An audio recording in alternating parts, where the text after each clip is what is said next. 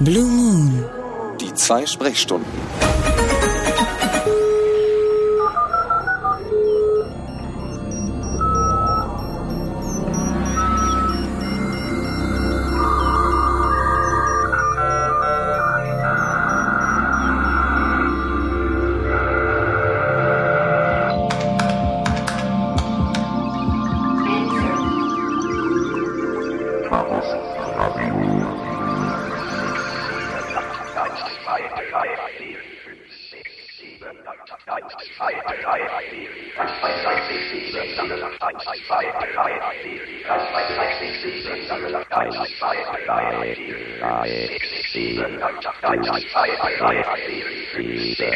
Ladies and gentlemen.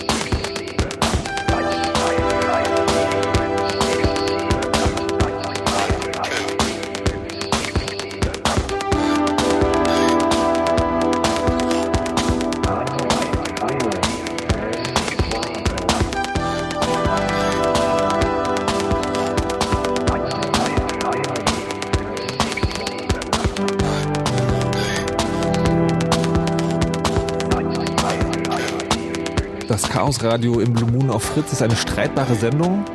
Am häufigsten wird darüber gestritten, ob während der Sendung Musik gespielt werden soll oder nicht und ob dieser elend lange Opener jetzt wirklich sein muss oder nicht. Aber er muss natürlich sein, weil Kraftwerk gehört zum Chaos Radio so wie äh, Computer.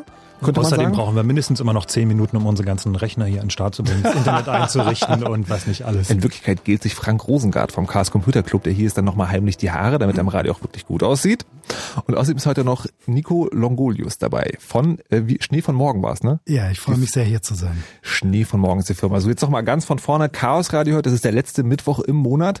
Das heißt, äh, die Leute vom Chaos Computer Club haben sich ein Thema herausgesucht über das sie mit euch reden wollen. Einerseits, um es euch mal ein bisschen näher zu bringen, weil es äh, wie immer ein Thema ist, was euch alle irgendwie betrifft. Also man weiß es nicht so direkt, das findet im Hintergrund statt. Und andererseits, weil es natürlich, wie heißt es so schön, Risiken und Nebenwirkungen gibt. Und ähm, da sind die Leute vom Chaos äh, Computer Club groß darin, die auch aufzudecken. Heute geht es um Cloud Computing.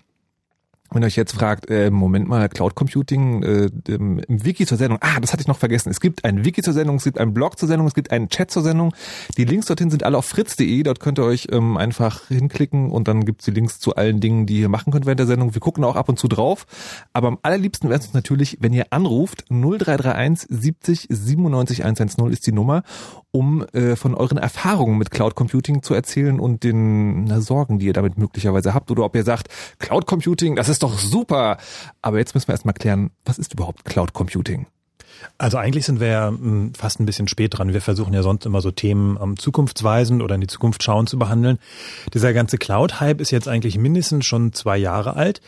Ähm, das gibt uns jetzt aber die Möglichkeit, mal so ein bisschen rückschauend auch zu gucken, was ist da jetzt eigentlich wirklich noch übrig von diesem Hype? Ist es wirklich ein Hype? Ist es der große Bringer oder nicht? Und vor allem, welche Probleme haben sich in der Praxis auch rauskristallisiert damit? aber was ist es denn überhaupt? Was ist es? Ähm, ja, die, die Cloud ist ähm, vielleicht Nico, erzähl doch mal diese komische, diese Anekdote mit dieser Internetwolke, wo es herkommt. also ich kenne die Begriffsdefinition immer so. Das, ähm, also mir wird es immer so wie folgt nahegelegt, dass in IT-PowerPoint-Präsentationen immer ein Symbol auftaucht und das ist eine Wolke. Offensichtlich ist die im PowerPoint immer ganz schnell zu finden. Und diese Wolke wurde in PowerPoint-Präsentationen immer dann verwendet, wenn Themen dargestellt werden sollten, die eigentlich zu komplex wurden und wo man sagte, ja, das ist irgendwie so die, die Cloud halt, die Wolke. Früher hätte man vielleicht Blackbox oder sowas ähnliches dazu gesagt. Und in dieser Wolke haben sich immer solche Sachen wie das Internet befunden oder, oder, oder die Serverfarm oder der, das LAMP, der, der Apache Webserver und die Datenbank. Und deshalb war die Wolke von jeher so ein ganz diffuses, ominöser Begriff für Dinge, die im Internet geschehen. Also quasi man, der Techniker hat seinem Chef erklärt, pass auf, Chef, wir brauchen da ein bisschen Rechenkraft, ja, so, also quasi was man Computer kennt, das muss aber ein bisschen mehr sein. Wir müssen jetzt aber nicht genau erklären, ich habe mal hier diese Wolke dahin gemalt, ähm, damit du dann sozusagen, da genau. musst du Geld reinwerfen, da kommt dann irgendwie Rechenzeug raus. Anstelle einer Erklärung male ich eine Wolke. okay, wir wollen es jetzt aber trotzdem ein bisschen genauer wissen. Was genau ist denn jetzt Cloud Computing? Also ich versuche es ein bisschen so einzugrenzen, dass ich sage, dass Cloud Computing oder diese Cloud-Dienste eigentlich die Sachen sind, die früher, ähm, vor vielleicht drei Jahren noch, ähm, eher Sachen sind, die bei mir auf, dem, auf meinem Computer gelaufen sind, also auf meinem äh, Desktop-Computer oder auf meinem Laptop. Oder vielleicht auch, wenn ich jetzt einen, ähm, einen Service habe, also eine Firma bin, die in meinem Rechenzentrum im Keller des Hauses, ähm, des Bürohauses gelaufen sind oder irgendwo bei einem Provider standen. Aber so klassische Sachen, die ähm, ziemlich äh, sicher ähm, oder wo ich ziemlich sicher weiß, auf genau welchem Computer ähm, die gelaufen sind. Das heißt also, wenn jetzt irgendwas schiefgelaufen ist, ähm, dann drücke ich da irgendwie schnell den, den Ausschalter oder ziehe den Stecker, dann ist dieser Dienst weg. Oder andersrum, wenn mir irgendwie aus dem, äh, aus dem Keller der Server geklaut wird, dann ist halt auch dieser Dienst weg. So, und es gibt also einen ziemlich bestimmten Ort, wo diese ganze Sache läuft und es ist klar definiert. Allerdings natürlich auch mit dem Nachteil, dass wenn der Server im Keller komplett ausgelastet ist und ähm, am Anschlag läuft, dann ist er eben auch am Anschlag. Dann kann er nicht mehr machen. Und wenn ich mehr Kapazität brauche, mehr Rechenkapazität, dann muss ich einfach noch einen zweiten Server dazustellen. Und äh, wenn ich dann aber nach zwei Wochen feststelle, gut, es war jetzt nur vorübergehend mal, weil ich irgendwie eine große Werbeaktion gemacht habe, dann langweilen diese, diese zwei Server eigentlich wieder. Und da ist eigentlich auch das, wo für zumindest im, im kommerziellen Bereich, äh, sag ich mal, die Vorteile für so Cloud-Dienste liegen. Vielleicht noch einmal, um so einen alternativen Ansatz zu wählen. Ich glaube halt, dass dieses Cloud Computing gar nicht so was furchtbar Neues, sondern was ganz Altes ist, weil in der, in der Anfangszeit der Computer waren Terminal-Systeme total in. Terminal-Systeme hat bedeutet, dass mein Computer, an dem ich saß, eigentlich nicht mehr war als eine Tastatur und ein Bildschirm und die eigentliche Rechtenleistung an einem zentralen Ort abgerufen wurde das hat sich alles geändert und äh, in der Zwischenzeit ist es halt im Mode gekommen, dass alle Leute bei sich zu Hause die Hölle in Tüten als Computer stehen haben. ähm, also ja. einfach äh, Computer, die haben zwei DVD-Brenner und einen Wahnsinns Vierkern CPU und Arbeitsspeicher. Also das Geräte. Woher weißt du, was ich für einen Rechner zu Hause stehen habe? genau. Ähm, Geräte, die einfach alles können. Und heute geht dieser Trend wieder in die Gegenrichtung. Also ich glaube, man muss dieses Cloud Computing gegenüber ganz vielen Sachen abgrenzen, aber an dieser einen Stelle geht es in die Gegenrichtung, dass halt diese Terminal-Dienste wieder in werden, dass die Computer wieder kleiner werden. Das In-Wort ist, glaube ich, Netbox. Oder an der, thin, an der thin Client, also genau. dünner Client. Ab heute Client, Abend auch ja. iPad. Ab ja. heute Abend auch iPad. Hast du auch ähm, schon äh, äh, Schweiß unter den Achseln gehabt heute Abend? Äh, nein, äh, tatsächlich. Die Erwartung, nicht. auf die Verkündung warten. Wir können vielleicht am Ende der Sendung da noch ein bisschen drüber herziehen. Jetzt bleiben wir erstmal im Cloud Computing. Also, ähm, wenn ich es richtig verstehe, ist es sozusagen, also die wichtigste Unterschied zum Cloud Computing, zum Nicht-Cloud Computing ist, man hat nicht mehr selber den Rechner irgendwo stehen, sondern die Rechenkraft steht irgendwo. Man weiß genau. nicht mehr, was man hat. Ah, man weiß es gar nicht mehr. Also ja. sagen, das ist auch der Unterschied zum normalen Webhosting. Also wenn ich jetzt hingehe und äh, ich kaufe mir halt irgendwie einen Server bei einem Webhoster, wo ich gerne mein, meine Webpräsenz betreiben möchte, dann weiß ich auch zumindest ziemlich genau, wo der steht. Das ist dann auch noch nicht Cloud Computing, sondern Cloud Computing ist es erst, wenn ich zu einem Anbieter gehe und sage, Anbieter, gib mir einfach mal Rechenkraft in Höhe von, wie misst man das dann? In Höhe von zwei Maschinen oder in es Höhe gibt von, ganz unterschiedliche Ansätze, das zu messen. Amazon geht so einen Weg, dass sie eine Compute Unit äh, definieren. Das heißt, sie sagen einem gar nicht mehr zu, du hast einen eigenen Prozessor oder einen Kern eines Prozessors, sondern wir, wir definieren eine neue Einheit, die heißt Compute Unit, die kann ungefähr so viel und davon kannst du dir anteilig welche kaufen. Und das kostet dann wie viel? Also hast du dann ein Beispiel?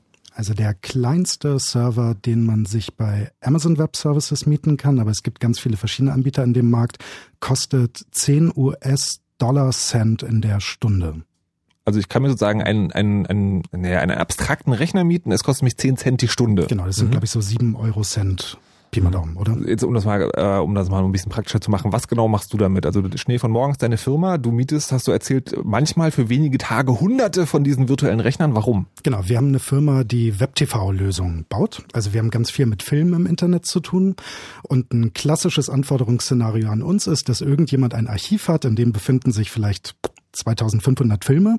Und diese sollen jetzt internetfertig gemacht werden. Und internetfertig, weil das Internet halt so ein ominöser Raum ist, bedeutet halt nicht mehr ein Format, sondern es bedeutet halt sowas wie fünf Videoformate, weil man mhm. will eine, eine hohe Qualität für Flash-Streaming haben und eine niedrige. Und man möchte auf den iPhones gesehen werden können, man möchte aber auch auf anderen Mobiltelefonen gesehen werden können, man will vielleicht noch eine MPEG 2-Version und am Ende hat man ganz viele verschiedene Videoversionen, die man aus diesem einen Ausgangsvideo machen muss. Und das ist sehr, sehr rechenintensiv. Also wenn man das bei seinem Computer zu Hause machen wollen würde, würde dieser mehrere Jahre daran rechnen.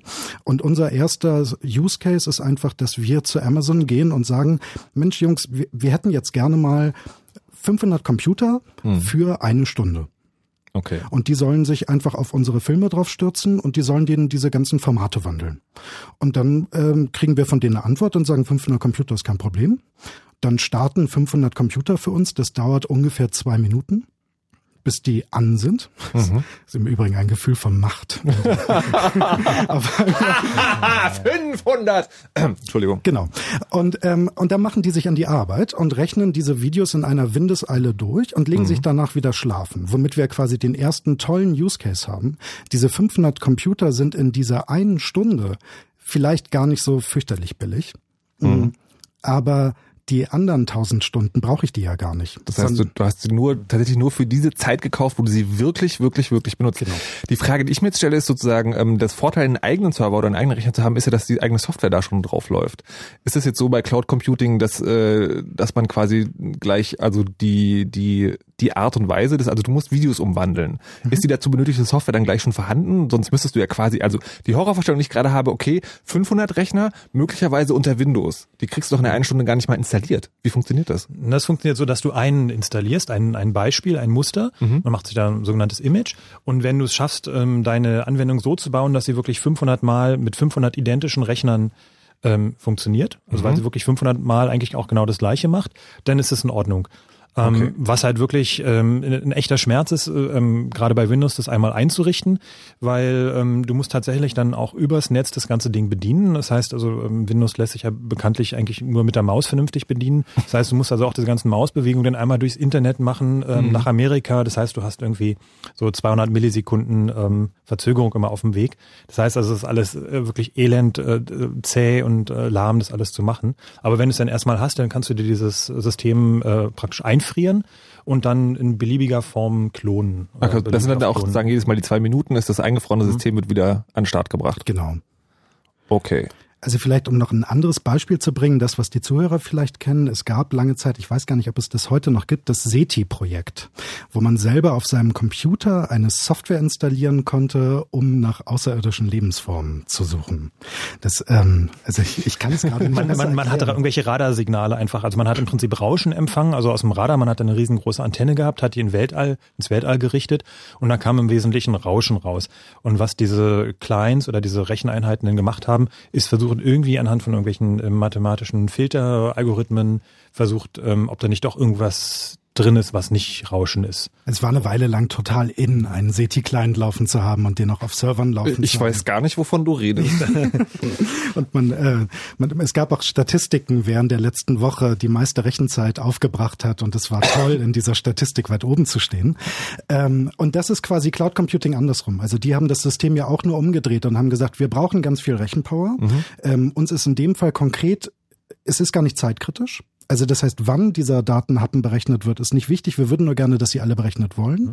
Und ähm, es hat sich quasi eine Cloud der User gebildet, die gesagt haben, ihr dürft auf meinem Rechner einen Teil meiner Rechenleistung dafür nutzen, um euren, in dem Fall wahrscheinlich Quatsch zu berechnen. Ähm, aber ich muss jetzt, muss mal kurz einhaken. Ähm, es gibt ja sozusagen auch eine Chat-Versendung, da wird gerade gesagt, SETI wäre nicht so interessant gewesen, weil nicht so nützlich, aber Folding at Home wäre ein schönes Beispiel gewesen. Da geht's äh, um Krebs, äh, um Chemikalien oder Bioberechnung zum gegen äh, Krebsgegenmittel herausfinden, so rum. Genau. Auch so ein verteiltes Rechenprojekt. Genau. Auch eine ganz ähm, CPU-intensive Sache. Es ist wahnsinnig schwierig, ein dreidimensionales Bild eines Eiweißmoleküls zu berechnen. Ich glaube, ich, ich glaube, mhm. es geht in dem Fall konkret darum. Okay. Und man muss aber eine Vorstellung davon haben, wie diese Moleküle im Raum aussehen, damit man schätzen kann, was für Wirkungen die haben werden. Und ähm, das ist so wahnsinnig rechenintensiv, dass man eben sehr, sehr viel CPU-Power dafür braucht. Und diese CPU-Power kann auch von der Community zur Verfügung gestellt, gestellt werden und hilft dann eben bei der Erforschung Medikamente. Es ist ja so, äh, bei diesen, äh, bei diesen Erforschungen, wo die Community mithilft, ist es so, ähm, da sind halt immer irgendwelche Rechner an. Bei dem Beispiel, was du erzählt hast, dann mietest du dir ja einmal einen Tag lang irgendwie für eine gewisse Zeitdauer diese 500 Rechner und machst sie dann aber gleich wieder aus. Gibt es denn auch so Cloud-Anwendung, die quasi ständig läuft, wo man das so mal größer, mal kleiner skaliert, je nachdem, wie man es braucht? Ja, also wir versuchen das Feld ja jetzt mal so ein bisschen erschöpfend zu erschlagen. Also ich glaube, ja. ähm, aus Sicht der Macintosh-User ist der bekannteste Cloud-Dienst MobileMe. Das ist inzwischen auf jedem Computer mit drauf. Mhm. Bedeutet aus Sicht des Macintosh-Users, ich kann diesen Mobile Me Account aktivieren. Es kostet ein bisschen Geld. Ich äh, weiß nicht wie viel. Ähm, zu viel. Und, zu viel. Und, und, bekomme dafür von Steve Jobs persönlich eine. Ähm, Der kommt ins Zimmer und schüttelt dir die Hand und sagt: Jetzt kannst du deine Daten immer zu Mobile Me hochladen. Und jetzt äh, ihr, ihr müsst mir ein bisschen helfen, weil ich selber tatsächlich auch nicht nutze. Aber ich glaube, der Dienst umfasst a, dass man so eine Art virtuelle Festplatte im Internet mhm. bekommt, also genau. einen Ort, wo man mhm. Daten abspielt abspeichern kann, plus einen Dienst, der die eigenen Daten mit mobilen Endgeräten synchronisiert. Oder mit anderen Rechnern, wo auch Mobile Me drauf läuft. Genau. Und gibt's noch was? Hm, nichts, was funktionieren würde. Okay. Das ist eigentlich schon der, die, die, die zweite, der zweite Aspekt von diesem ganzen Thema, nämlich das, was ähm, für den äh, normalen Nutzer, für den Endnutzer einfach ähm, an Cloud-Diensten zur Verfügung steht. Also die Sachen, die die davon leben, dass sie verteilt im Netz sind. Und die Idee ist, dass wirklich ich so ein ganz, ganz schmales, kleines Gerät habe mit einer kleinen Festplatte, noch gar nicht so viel CPU-Power, sondern eigentlich mehr so ein Darstellungsgerät. Und ähm, dann möglichst viel Anwendung in die Cloud verlagere. Das heißt also auch so Dienste wie eine Textverarbeitung, zum Beispiel von Google hat eine Textverarbeitung angeboten, die gar nicht mehr auf meinem Rechner läuft, sondern die, also die läuft zwar schon auch in einem Browser auf meinem Rechner, aber insgesamt ist es eine Software, die eigentlich von Google zur Verfügung gestellt wird. So. Und das sind so, da gibt es noch verschiedene Sachen und wahrscheinlich das, wie Nico schon gesagt hat, das klassischste ist diese Online-Backup-Variante, also wo ich dann Dropbox im Netz kennt wahrscheinlich sozusagen auch der Nicht-Mac-User. Speicher, wo ich dann im Netz Speicher habe und da einfach Sachen hinschiebe. So, das ist natürlich auch gleichzeitig, äh, sag ich mal, die kritischste von allen Anwendungen, weil das heißt natürlich, dass meine Daten, ähm, die ich sonst auf meiner Festplatte ganz privat habe, ähm, die dann natürlich auch im Netz liegen. So. Und ähm, Gerade auch der Mobile Me-Dienst ist jetzt auch ähm, der, der da auch ähm, mal, am wenigsten gut von sich reden gemacht hat oder, oder der nicht besonders gut von sich reden gemacht hat, was jetzt die Sicherheit und Verschlüsselung angeht. Das ist aber eine Sache, da werden wir später nochmal zu kommen, welche Gefahren da eigentlich bestehen. Jetzt haben wir also und Speicherplatz und genau. jetzt haben wir Anwendungen, die man sich sozusagen selber bucht. Was ist denn jetzt ähm, Twitter, Facebook, diese ganzen Sachen, das hat doch auch irgendwie was mit der Cloud zu tun. Also der Oberbegriff dafür ist sicherlich Software as a Service im, im weitesten Sinne. Also während wir am Anfang diesen Begriff der Terminal-Systeme hatten, also dass ich nur noch einen Bildschirm und eine Tastatur habe und einen kompletten Computer fernsteuere, mhm. waren wir in der Mitte ja jetzt ganz kurz angeschliffen bei Storage, also Speicherdiensten. Einfach Menschen, die mir eine Festplatte im Internet anbieten, wo ich große Dateien ablegen kann oder kleine oder, oder was auch immer. Ähm, und jetzt am Ende waren wir wo? Entschuldige. Bei solchen Diensten wie Twitter. Achso, also Twitter, quasi, genau. Software as a Service. Also das bedeutet Leute, die einfach für mich ein, eine, eine Anwendung virtualisieren. Also das, das bessere Beispiel war sicherlich die Google Documents. Mhm. Gibt es inzwischen auch von Microsoft, die sowas mit anbieten. Und ich, ich wollte als Konkurrenz Etherpad nennen, aber die sind von Google gekauft worden. Also man kommt irgendwie um die nicht drum herum. Ähm, also das heißt, Anwendungen, die davor bei mir lokal auf meinem Rechner stattgefunden haben, finden auf einmal im Internet statt. Textverarbeitung, Tabellenkalkulation und so weiter und so fort. Bei solchen Diensten wie Twitter, Facebook sieht die Sache etwas komplizierter aus. Die Infrastruktur, die diese Leute betreiben, ist ganz klar Cloud Computing. Also Facebook und Twitter laufen in Cloud Computing Diensten. Mhm. Ob die aus Sicht des Users jetzt Cloud Computing sind oder nicht, ist etwas schwer zu sagen, weil die Dienste selbst ja ohne das Internet gar keinen Sinn machen. Also das heißt, es gibt kein, es gibt kein lokales Twitter. Ja, aber wir wollen ja heute noch über, äh, über Risiken und Nebenwirkungen sprechen und das sagen, das wäre, finde ich ja dann auch wichtig, weil es ist schon so, wenn ihr jetzt sagen, nachher noch die Risiken erzählt, dann sind nicht nur die Dienste betroffen, die ich mir selber haben kann, also ich habe meine Online-Festplatte irgendwo, sondern halt auch, ich benutze eine, ein, ein Portal, ein Netzwerk, äh, einen wie auch immer gearteten Dienst, der auf Cloud Computing basiert. Das heißt, ich kann auch da dann betroffen werden von diesen Risiken. Genau, also es ist einfach ein, ein Irrglaube, A, dass diese Cloud einfach nicht kaputt geht. Das wäre meine nächste Frage gewesen, weil man hört es immer so, ja, ganz viele Rechner und virtuell und das wird alles hin und her geschoben. Da ist ja meine Idee so, okay, das, der Vorteil ist, irgendjemand anders kümmert sich die ganze Zeit um die Hardware und ich kann sozusagen die Füße hochlegen, muss nur noch darum kümmern, dass meine Software ähm, irgendwie funktioniert. Das heißt, da kann nichts mehr kaputt gehen, weil wenn den Rechner kaputt gehen, schieben die einfach den virtuellen Rechner woanders hin. Also theoretisch ist es natürlich so, dass wenn ähm, ich habe halt einfach so ein, so, ein, so ein Image nennt sich das, also ein Image ist ähm, ein, ähm, ja, ein vorbereitetes oder in unserem Fall jetzt ein vorbereitetes Betriebssystem. Das heißt also, ich habe einfach eine, eine große Datei, die ähm, auch gern mal irgendwie fünf Gigabyte, zehn Gigabyte oder sowas haben kann, wo aber einfach eine komplette, was eigentlich eine, eine Kopie ist von meiner Festplatte. Also es wäre auch denkbar, dass ich auf meinem Rechner von meinem toll funktionierenden System, was ich da habe, von meinem äh, äh, Laptop auch einfach eine Kopie mache als Image. Das heißt also, ich mache wirklich eine 1 zu 1 Kopie von meiner Festplatte und lade die zu so einem Cloud-Service hoch und würde das da laufen lassen. Das wäre theoretisch denkbar. Und dann hätte ich einen, einen Klon von meinem Laptop oder von meinem Arbeitsplatzrechner auch in dieser Cloud zu laufen und könnte die dann auch entsprechend übers Netz bedienen. Mhm. So, das wäre schon durchaus auch denkbar. Und ähm, was wollte ich sagen? Ah, genau, also in der Theorie. Frag doch mal die Cloud. ähm, ja, also es, in der Theorie ist es natürlich so, dass ich das Ding ähm, dann, ich kann es zu Amazon geben, ich kann es zu GoGrid geben, ähm, ich kann es zu Anbieter ähm, A, B, C äh, geben und kann sagen, da irgendwie fahrt einfach mein Image und dann ist es mir natürlich schon egal, wenn jetzt irgendwie einer von denen ähm, hat jetzt irgendwie ein Feuer im Rechenzentrum oder sowas und den brennt halt mal alles ab, dann gehe ich halt zum nächsten Anbieter. Das ist in der und dann warte mal, aber das heißt, aber das heißt schon, ähm, ich dachte, in dem Moment, wo ich zu einem Anbieter gehe, der Cloud Computing macht, dann ist schon alles super. Naja, es kommt natürlich darauf an, wie verteilt der denn wieder ist. Also wahrscheinlich, wenn jetzt ähm, Google Cloud Dienste anbieten würde, die haben keine Ahnung, 100 Rechenzentren auf der Erde verteilt und ähm, das wäre dann wahrscheinlich nicht so schlimm, wenn da irgendwie drei von wegfallen oder sowas. Aber äh, wenn jetzt ein Anbieter nur ein, zwei Rechenzentren hat und da ist halt einmal ein großer Stromausfall, dann ähm, fehlt ihnen schon mal 50 Prozent ihrer Kapazität. Also Sicherheit ist sozusagen nicht wirklich ein Zugewinn, dass ähm da kann es halt immer passieren, dass auch da noch was wegkommt. Es ist erstmal dieses irgendwie, also der Vorteil ist erstmal, ich kann Rechenleistung mieten, zu wann ich sie brauche und muss halt nicht mehr, also muss halt sagen, nicht den Überfluss zahlen. Mhm. Gibt's da irgendwie Probleme, weil so wie das jetzt rausgekommen ist, er hatte sagen, also eine große Firma hat eine ganze Anzahl von Computern und vermietet da die Rechenzeit.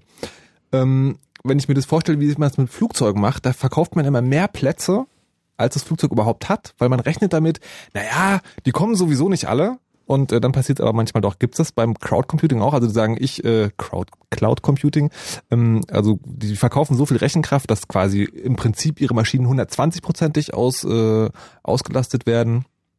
Ähm, und wenn dann wirklich tatsächlich mal alle Leute alles in Anspruch nehmen, was sie gekauft haben, dann sieht es finster aus.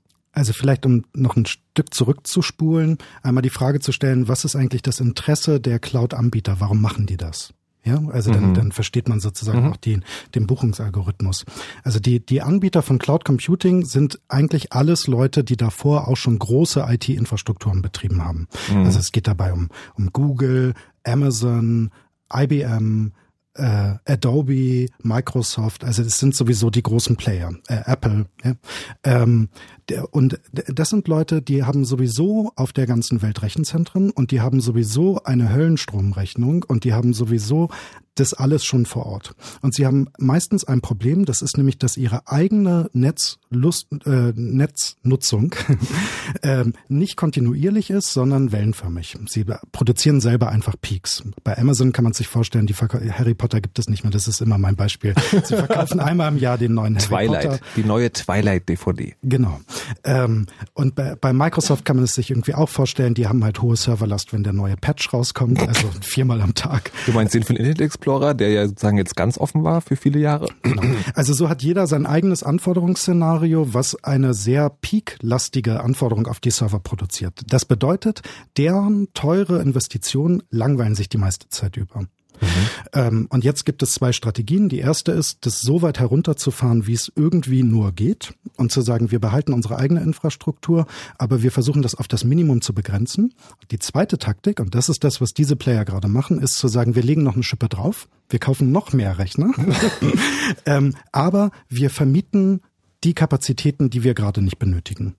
Und wir versuchen eben mit dieser Mischkalkulation, also eben im Prinzip das, was du gerade versucht hast zu schildern, dass eben ein Hotel oder ein Flugzeug auch überbucht werden kann, weil die Veranstalter eben wissen, dass fünf Prozent der Reisenden den Flug vorher noch absagen oder fünf Prozent der Reisenden das Hotel vorher kündigen. Solche ähnlichen Szenarien gelten natürlich auch für die Cloud. Das heißt eben, wenn am Mittwochabend alle Leute auf der Welt versuchen, ihre Filmsammlung durchzurechnen, mhm. dann sehen wir natürlich alt aus. Ähm, das heißt, es ist möglich, dieses, ähm, also eine, eine Cloud over subscriben, also zu viel, äh, zu viel verkaufen, zu halt viel einfach. verkaufen.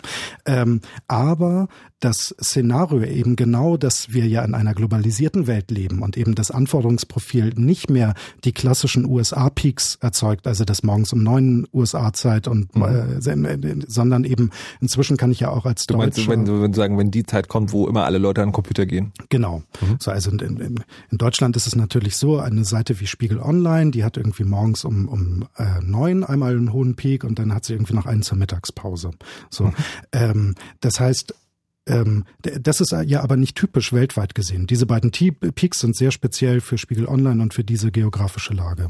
Ähm, und deshalb macht es Sinn, mehrere Player zusammen auf eine Infrastruktur zu werfen und eine Mischkalkulation aufzumachen. Also ich fasse mal zusammen. Es ist so, Cloud Computing wird gemacht von Leuten, die eh schon extrem viele Rechner rumstehen haben, die bei denen natürlich äh, den größten Teil der Zeit rumeideln, also einfach sozusagen nichts machen. Dann, sie, dann denken die sich, okay, wir vermieten es einfach und zwar an jeden, der irgendwie ein bisschen Rechenkraft will. Da gibt es ein Rechensystem, wo man sagt, okay, wir verbieten euch jetzt so, ein, so eine Art abstrakten Rechner, das heißt nicht eine konkrete Maschine, sondern ein bisschen Rechenkraft.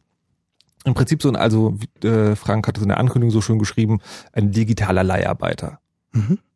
Und damit könnte es natürlich auch Probleme geben wenn mhm. man zum Beispiel zu viele Leiharbeiter verkauft. Oder was ihr auch erzählt habt, ist, ähm, man, äh, man kann 500 auf einmal äh, anstellen, da läuft dann aber überall dasselbe System. Wenn das System jetzt einen Fehler hat, stelle ich mir vor, hm, dann habe ich ja quasi, wenn ich das hacke, 500 Systeme gleich unter meiner Kontrolle. Das sind alles sehr interessante Fragen. Die werden wir allerdings nach den Nachrichten ähm, genauer in Angriff nehmen. Vorher haben wir noch ein Stückchen Musik, dann wie gesagt Nachrichten mit Wetter und Verkehr und dann geht's weiter hier im Chaos Radio im Blue Moon.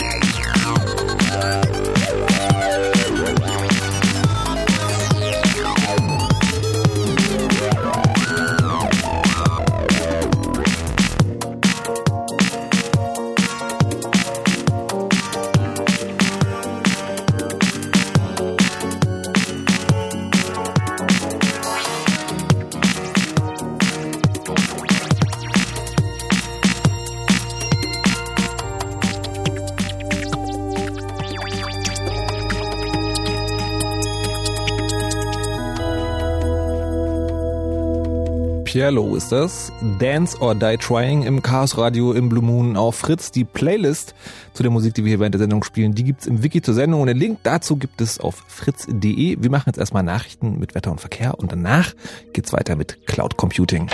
Es gibt eine Nacht, die ist so einmalig, dass man sie immer und immer und immer wieder wieder erleben will. Ach ja? Was soll denn das für eine Nacht sein? Da wird gejubelt, geklatscht, gebuht und gefeiert. Und das ist so unbeschreiblich, dass man es eigentlich nicht beschreiben kann. Am besten einfach selbst erleben. Ey, Moment mal. Ich kauf doch nicht die Katze im Sack. Doch. Okay. Die Fritznacht der Talente. Mit einem wilden Mix musikalischer und wortgewandter Talente, die noch so unentdeckt sind, dass sie unbedingt entdeckt werden wollen. Und was? Oder was? Es entscheidet die härteste Jury der Welt. Das Publikum. Also ihr. Hart, aber unfair. Die Fritznacht der Talente. Nächste Termine Samstag 13. März und Samstag 15. Mai. Im großen Saal vom Admiralspalast Berlin. Und solange es noch Karten gibt, gibt's Karten überall, wo es Karten gibt. Zum Beispiel auch auf fritz.de. Die Fritznacht der Talente. Immer einmalig, immer unbeschreiblich und immerhin die beste Katze im Sack, wo gibt. Fritz. Und das hört man. Um kurz nach halb zwölf. Fritz Info Nachrichten. mit Martin Schneider. Soziale Netzwerke wie Facebook oder StudiVZ sollen noch sicherer werden. Das Bundesverbraucherministerium fordert von den Anbietern, dass Daten von vornherein geblockt werden, damit nicht erst die Nutzer aktiv werden müssen. Außerdem sollten nach Meinung des Ministeriums Inhalte der Netzwerke komplett wieder gelöscht werden können. Mehrere soziale Netzwerke hatten im letzten Jahr auf eine Abmahnung der Verbraucherzentralen reagiert und versprochen, mehr für den Datenschutz zu tun. Die internationale Gemeinschaft will den Jemen stärker wirtschaftlich und politisch helfen. Das ist das Ergebnis einer Konferenz in London, an der Vertreter von rund 20 Staaten und Organisatoren wie der Weltbank teilnahmen. Nach Angaben des britischen Außenministers Miliband wurde ein Fünf-Punkte-Plan vereinbart. Er sieht unter anderem Hilfen bei der Grenzsicherung des Jemen und eine Unterstützung durch den Währungsfonds IWF vor. US-Außenministerin Clinton betonte, ein instabiler Jemen sei eine Gefahr für die ganze Region. Das verarmte Land gilt als Rückzugsgebiet für Mitglieder des Terrornetzwerkes Al-Qaida. Das Internet spielt in vielen Unternehmen inzwischen eine wichtige Rolle bei der Personalauswahl. Mehr als die Hälfte der Chefs sucht online Infos über Bewerber, das berichtet der Softwarehersteller Microsoft. 16 Prozent haben danach schon Kandidaten abgelehnt. Ausschlaggebend waren zum Beispiel Kommentare, Fotos oder Videos des Bewerbers im Internet. Sport. Fußball-Zweitligist Union Berlin muss in den nächsten Spielen auf Abwehrspieler Daniel Schulz verzichten. Er hat sich gestern beim Training den Mittelfinger gebrochen und fällt bis zu zehn Wochen aus. Union Sportdirektor Beek sagte, die neue Verletzung sei bitter für Schulz, weil er vorher schon lange Knieprobleme gehabt habe. Wetter. Mit den aktuellen Temperaturen in Potsdam, Frankfurt, Cottbus, Neuruppin und Angermünde haben wir minus 5 Grad. In Wittenberge sind es minus 2 und in Berlin um die minus 5 Grad. Nachts ist es stark bewölkt und 2 bis 8 Zentimeter Neuschnee rieseln auf euch nieder. Die Temperatur klettert noch runter bis auf minus 7 Grad. Morgen gibt's dann ab und zu Schnee oder Graubeschauer. Es wird etwas wärmer als heute und das Ganze bei knapp über 0 Grad. Verkehr. A10 westlicher Berliner Ring Richtung Dreieck-Havelland. Zwischen Spandau und Brieselang besteht Gefahr durch eine ungesicherte Unfallstelle. Hier ist der Standstreifen blockiert. A11 Berlin Richtung Pommeln. Zwischen Raststätte Bukosee Ost und Werbelin besteht Gefahr durch eine ungesicherte Unfallstelle. Hier ist die rechte Spur blockiert. A10 östlicher Berliner Ring Richtung Dreieck-Schwanebeck. Zwischen Dreieck-Spreeau und Freienbrink gab es einen Unfall. Hier ist der Standstreifen blockiert. A10 östlicher Berliner Ring Richtung Dreieck-Pankow. Zwischen Hohenschönhausen und Dreieck-Schwanebeck gibt's stockenden Verkehr. A10 südlicher Berliner Ring Richtung Schönefelder Kreuz. Zwischen Dreieck Spreeau und Rastplatz Üklesee gibt es Behinderungen durch Bergungsarbeiten. A12 Frankfurt-Oder Richtung Berlin. Zwischen Frankfurt-Oder Süd und Frankfurt-Oder West gab es einen Unfall mit dem LKW, der blockiert jetzt die rechte Spur. A24 Hamburg Richtung Berlin. Zwischen Raststätte Linumer Bruch Süd und Kremmen gab es einen Unfall. Hier ist die Pannspur blockiert. Und letzte Meldung aus dem Stadtverkehr Berlin. A100 und A111 in allen Richtungen immer mal wieder Stau und stockender Verkehr. Prinzipiell gilt, fahrt vorsichtig, es kann glatt werden. Da wo es geht, euch eine gute Fahrt. Fritz ist eine Produktion des RBB. Und wenn im Radio 102,6, dann Fritz in Berlin.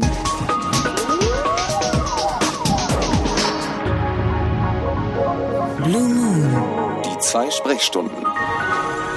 Am letzten Mittwoch im Monat, dem 27. Januar, ist natürlich das Chaos Radio. Heute hier zu Gast sind äh, Nico Longolius und Frank Rosengart, der erste mit einer eigenen Firma, die Cloud Computing benutzt und der andere vom Chaos Computer Club, weil ist ja das Chaos Radio. Cloud Computing, so haben wir vorher gelernt, ist es, wenn man sich Rechenzeit im Netz irgendwie mieten kann. Und jetzt wollen wir wissen, wann ihr das nutzt und dafür erzählen Frank und Nico erstmal, wofür man das überhaupt nutzen kann, so als ganz normaler Typ, der vom Rechner sitzt. Also vielleicht nochmal das klassischste Beispiel dazu ist ein sogenanntes Online-Backup. Die Idee ist, dass ich ähm, einfach eine um, Sachen bei mir auf meinem Rechner habe und ich habe Angst, dass sie äh, weg sind, wenn meine Festplatte kaputt geht oder mein Laptop geklaut wird oder sowas. Das heißt, ich will irgendwo ein Backup machen.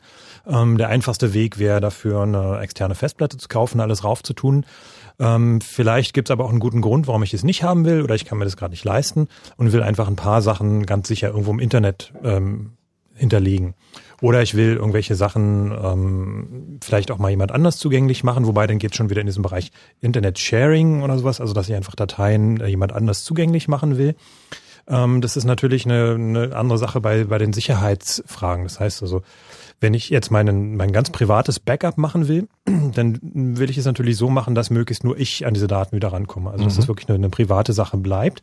Und eine andere Variante wäre, wenn ich sage, ich habe hier einfach Daten und die will ich irgendwie anderen Leuten zugänglich machen. Also das ist jetzt nicht so strukturiert wie ich mache irgendwie eine Webseite, ähm, will vielleicht auch nicht irgendwie die Beschränkung von irgendeiner äh, MySpace oder Facebook-Seite haben, sondern ich habe einfach irgendwie da, keine Ahnung, 200 Fotos und ähm, will die irgendwelchen Leuten zugänglich machen. So, dann kann ich da durchaus durch einen Dienst mir suchen, der mir das anbietet, wo ich einfach ähm, so, so einen Speicherplatz habe im Netz irgendwo und ich lade die Sachen da hoch, die Fotos, und dann sind die da online und die Leute können sie einsehen. Ähm, wenn ich jetzt dieses Online-Backup mache, dann heißt es, dass ich ja wirklich meine privaten Daten diesem Anbieter anvertraue. So was halt auch, ähm, also da kommt dieser Begriff Vertrauen wieder rein, weil ich muss ihm natürlich so weit vertrauen und er wird mir das vielleicht auch ähm, versprechen oder zumindest zusagen. Vertrauen Sie uns, wir halten Ihre Daten sicher. Ähm, dass diese Daten Cloud. da wirklich dann ähm, sicher sind so und ähm, auch dann in keine fremden Hände kommen. So, da kann man verschiedene Sachen Da würde mich jetzt wirklich mal interessieren, ähm, wer da draußen jetzt sitzt und denkt, genau das mache ich auch. Ich äh, habe irgendwie, keine Ahnung, ich schreibe gerade meine Diplomarbeit und weil ich immer brav ein Backup mache, das mache ich halt irgendwie online, weil das ist super. Also wer von euch nutzt Online-Backups und hat vielleicht schon mal Erfahrungen damit gemacht, die hier erzählen will? 0331 70 97 110 ist genau die Nummer, die ihr anrufen könnt oder halt auch im Chat mitmachen. Die Links dazu gibt's auf fritz.de.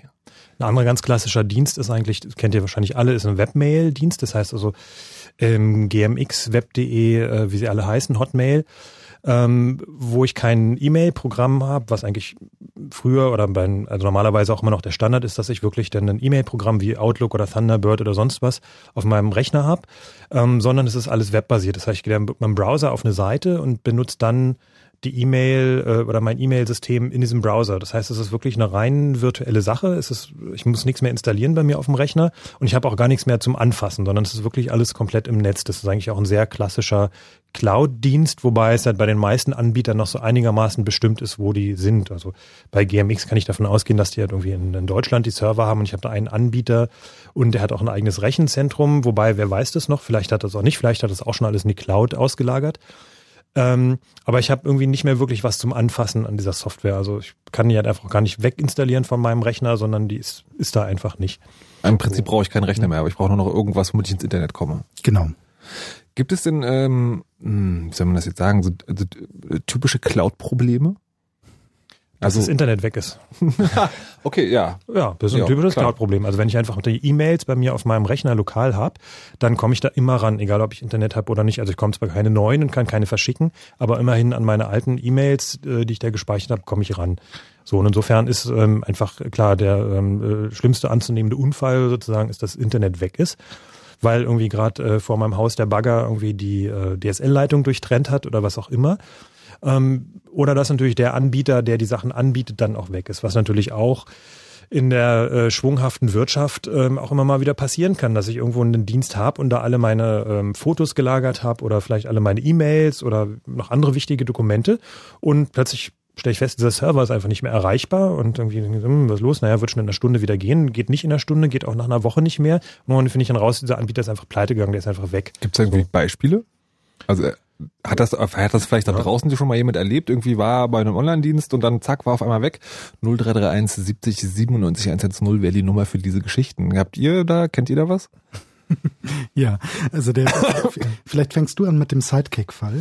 Genau, da ist es ja nicht so, dass der ähm, Internetanbieter pleite gegangen ist, aber ein klassischer Fall von irgendwie, ich habe meine Kontaktdaten von meinem, äh, wie sagt man dazu, Personal Digital Assistant, also einfach so wie so ein Blackberry oder sowas. Wir reden von diesem Ding in den USA. Side, Sidekick, Sidekick, genau. Sidekick ist in, äh, in den USA von T-Mobile ein spezielles Gerät, Mhm. was mit einem, was sogar auch mit, also quasi Cloud Services kommt. Das heißt, wenn man dieses Gerät hat, wird automatisch auch immer alles, was man da drauf macht, ähm, wird hochgeladen Ja, auf, auf irgendeine Infrastruktur. richtig? Da gab es auch äh, zwischendurch mal viel lustige Sachen, weil irgendeine von irgendwelchen Promis das Ding gehackt wurde oder sowas. Ja, also klar, das kann natürlich auch äh, mit meinem normalen E-Mail-Account passieren. Aber was äh, das Dramatische an der Geschichte ist, dass sich natürlich auch ganz viele Leute darauf verlassen haben, gesagt, T-Mobile, irgendwie kann ich ja meine Daten, alles super, ähm, und haben ihre Kontaktdaten ähm, dahin sozusagen äh, da verbracht. Und ähm, eines Tages ähm, hatten die da ein, ein Hardware-Problem. Das Hardware-Problem sah so aus, dass der große zentrale Festplattenspeicher einfach ich sag's mal, im Arsch war. So, also er war einfach kaputt, er war hinüber, da ist denen irgendwas abgebrannt oder sowas. Ähm, dieses Ding war einfach ähm, nicht mehr da, so die Daten waren halt einfach weg. So, und dann ging es darum, dann hat man versucht, irgendwie mit dem äh, Hersteller irgendwie die Sachen wieder zu restaurieren und es war aber alles so mehr oder weniger erfolgreich. Ähm, letztendlich es war es einfach so, dass wirklich ein Teil der Daten einfach weg war. Also man hat die Leute dann mit irgendwie 100 Dollar entschädigt, hat gesagt, irgendwie sorry, eure Kontakte sind alle weg. Ähm, ist halt so. Und ähm, das ist eigentlich so ein ganz klassischer Fall dafür, wo man dann auch überlegen muss, ähm, okay, also ähm, Ich muss kurz noch eine, eine, eine da, Verständnisfrage ja. stellen. Diese, äh, diese Sidekicks waren auch so, sind auch so konstruiert, dass sie quasi nur online funktionieren. Das heißt, in dem Moment, wo das Online-Gegenstück weg ist, sind die Daten auf dem Gerät auch weg oder wie läuft das? Also man kann sich auch lokalen Backup machen und einige Leute haben das auch gemacht. Mhm. Aber ähm, natürlich, wer das nicht hatte, der hatte dann da einen Datenverlust. Okay, also das Gerät selber sozusagen braucht irgendwo so ein Backup. Das, hat, das hält die Daten nicht von alleine vor. Da Also jetzt, ich wenn ich meine- ganz wenn sicher, ich- aber es war auf jeden Fall für viele Leute ein großes Drama. Okay. Ähm, insofern gehe ich davon aus, dass man da Irgendwie eine Verbindung brauchte. Genau. Alles klar. Na, 100 Dollar ist ja schick. Meine Ja. Lieblingspleite, eine, eine Geschichte in ähnlicher Größenordnung, die, die uns getroffen hat, ist, äh, uns ist mal ein Rechenzentrum abgebrannt. Äh, richtig physisch. Also es hat da drin gebrannt. Und da wir das Ganze in Cloud-Diensten verwendet haben, wussten wir ja auch nicht mehr, wo unsere Computer stehen, weil die können ja überall auf der Welt stehen. Das heißt, diese Veranstaltung war wahnsinnig schwer zu debuggen, wie man so schön sagt, weil es war einfach einer unserer Computer war kaputt. Es hat sich in dem Fall um einen DNS-Server gehandelt. Äh, der Anbieter war in dem Moment äh, nicht zu erreichen. Und es hat bei uns eine Weile gedauert, bis wir herausbekommen haben, dass das Fisher Plaza in Seattle, glaube ich, ein, ein, ein großes Rechenzentrum, äh, einfach brannte.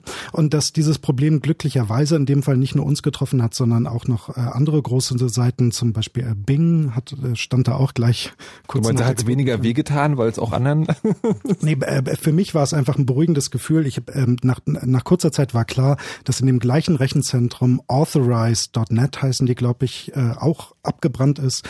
Ähm, beziehungsweise das Rechenzentrum hat nicht gebrannt, aber der Transformator hat gebrannt. Äh, der stand im Keller.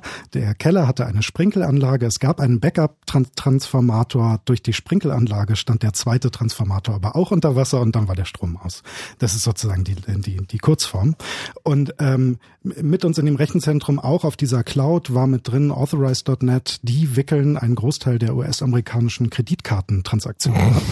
ähm, und in dem Moment war mir einfach klar, ich muss da überhaupt niemanden am Telefon erreichen, sondern ähm, es, Das es ist jetzt gibt einfach Pech. ja, oder aber da kümmern sich jetzt sehr engagierte Leute darum, dass das möglichst schnell wieder funktioniert. Das, mu da- das muss ich gar nicht tun. Wie lange hat das gedauert? Das hat in dem Fall fast zwei Tage gedauert. Was? Also sagen, eine relativ wichtige Infrastruktur, wo relativ große Dinge dran hingen, hat zwei Tage gedauert, um wieder auf den Vordermann da zu hat es bringen. einfach mal so richtig das Herz erwischt. Das war der 3. Juli des letzten Jahres. Also quasi einen vor Tag vor dem- Feiertag, Genau. ja. Das, also am 4. geht in den USA halt gar nichts. Und ähm, genau, das hat, ich glaube, knapp 48 Stunden gedauert. Habt ihr in eurer Firma, habt ihr denn was geändert an eurem Cloud Computing Ding oder ist es was, da muss man einfach mit rechnen? Also wir, ähm, das Problem bei Cloud Computing sind immer nicht die Fehler, an die man denkt. An die denken sehr viele andere Leute. Das Problem sind die Fehler, an die man nicht denkt. Also es ähm, ist vielleicht ein guter Moment, um einmal mein Lieblings-Douglas Adams-Zitat anzubringen. ich hoffe, es funktioniert im Radio. Adams hat mal geschrieben, der Unterschied zwischen einer Sache, die überhaupt nicht kaputt gehen kann und einer Sache, die kaputt gehen kann, ist, wenn die Sache, die nicht kaputt gehen kann, kaputt geht, kann man sie überhaupt nicht reparieren. Und äh, das trifft auf dieses Cloud Computing genauso zu. Das heißt, ähm, durch diese komplett neue Form, Computer miteinander zu vernetzen, Rechenpower zu virtualisieren, ich habe auf einmal Speicher stellt man sich ja irgendwie immer als eine Festplatte vor, die man mhm. in den Schrank stellt. Auf einmal ist Speicher was komplett virtuelles. Ja, vielleicht sind sogar Teile meiner einen Datei liegen in einem Rechenzentrum, andere Teile der gleichen Datei liegen in einem anderen Rechenzentrum. Es ist einfach nicht mehr zu fassen. Und diese Infrastruktur produziert einfach Fehler oder Missstände, an die konnte vorher einfach keiner denken. Ja, aber wie sieht das aus? Also wenn ich jetzt eine normale Festplatte habe, dann gibt es sozusagen für die meisten Geräte Untersuchungen, die haben eine Lebens, eine durchschnittliche Lebenszeit von so und so und eine genau. Fehler Prozentzahl von so und so. Und wenn ich irgendwie vier Festplatten zu einem RAID irgendwas zusammenbaue, dann senke ich damit die Chance, dass irgendwas ausfällt. Ist Cloud Computer gibt es da auch sozusagen? Genau, es geht einfach auch kaputt. Ich glaube, also in dem Fall habe ich die Zahl gelesen. Amazon sagt an, dass die Fehlerwahrscheinlichkeit für eine Datei, die auf ihrem Speicher liegt, bei 0,1 Prozent im Jahr ist. Das ist, ist glaube ich, eine Information. Das ist gegenüber einer Festplatte, die ich mir bei meinem Elektronikfachmarkt kaufen kann, verflucht gut. Mhm. Ähm, für eine Geschichte, wo ich irgendwas für die Ewigkeit plane, ist es verdammt schlecht. Was mache ich denn, wenn ich was für die Ewigkeit plane? Ich muss mehrere Backups anlegen. Also das heißt mehrere Cloud-Dienste dann irgendwie organisieren. Also wobei gerade nochmal zurück zu diesem abgebrannten Rechenzentrum oder dem Transformator, was gebrannt hat, das wäre natürlich mit einer klassischen IT genauso ein Problem gewesen. Nur hast du denn natürlich möglicherweise als, ähm, als große Firma, die ähm, für die es wirklich überlebenswichtig ist, hast du entsprechende Pläne und du kannst dann auch die Leute entsprechend treten, dass sie halt das Ganze nicht in zwei Tagen beheben, sondern vielleicht in vier Stunden oder sowas. Das heißt also, du hast dann einfach da auch mehr Möglichkeiten, Druck auszuüben, wenn du wirklich selbst über diese IT-Infrastruktur verfügen kannst.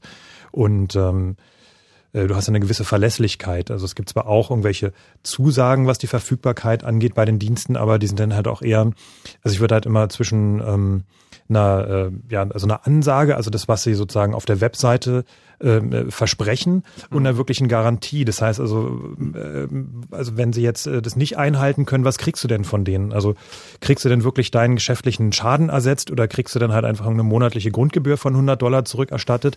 Ähm, das ist immer so eine Sache. Also was ist das eine, was die versprechen, dass sie sagen, ja, wir haben 99,9 irgendwas Prozent und ähm, wenn sie das aber nicht einhalten, dann muss man einfach schauen, okay, was machen wir dann? Und dann, äh, das ist natürlich dann der große Unterschied zwischen dem Rechenzentrum, was ich selbst unter Kontrolle habe, ähm, und dem äh, diesem, diesem Cloud-Diensten oder diesen ähm, ja diesen virtualisierten Diensten, die dann halt irgendwo sind, wo ich halt irgendwo einen, ähm, einen Vertragspartner habe, der auch, den ich vielleicht auch gerichtlich gar nicht so gut greifen kann, weil der irgendwie in einem Land sitzt, die einfach eine ganz andere Rechtsordnung haben, äh, wo irgendwie äh, irgendwelche Gerichtsverfahren wahnsinnig teuer werden ähm, wo vielleicht auch ganz andere gesetzliche Regelungen hinsichtlich Haftungen gelten. Ähm, also auch gerade beim Datenschutz ist es noch ein Punkt, da kommen wir dann auch noch zu später. Ähm, also damit muss ich mich dann auseinandersetzen, dass ich einfach nicht mehr so dieses klassische, ähm, wir sind hier in Deutschland und hier funktioniert es so, Punkt.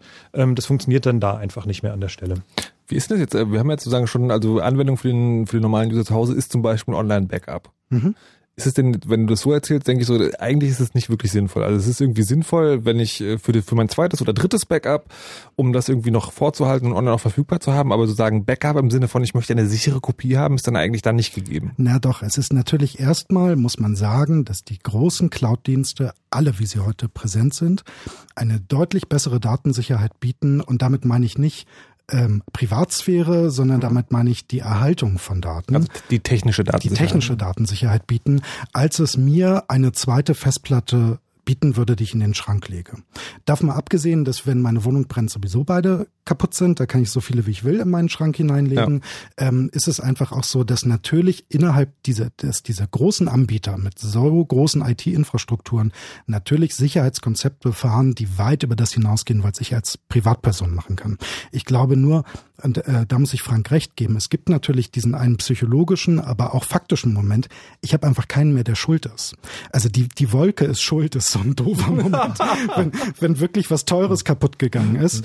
Ähm, da, da ist es natürlich eine Telefonnummer und einen Vornamen zu haben ähm, ein, einfach besser. Und für einen selber zu Hause gilt es natürlich auch. Dieses Gefühl, hier habe ich eine, eine DVD oder eine Festplatte oder einen sonstigen Datenträger, da sind meine Backups drauf, ähm, hat, glaube ich, subjektiv erstmal ein höheres Gefühl der Sicherheit, als es diese virtuelle Cloud hat. Was lernen wir also daraus? Man kann nie genug Backups haben. Also eins für zu Hause, eins zum Einschließen irgendwo und eins in der Cloud am besten. Super. Wollen wir mal über Sicherheit von, äh, mhm. von so Cloud-Dingen generell reden und THS dazu holen? Mhm. Wir haben nämlich noch einen Experten am Start.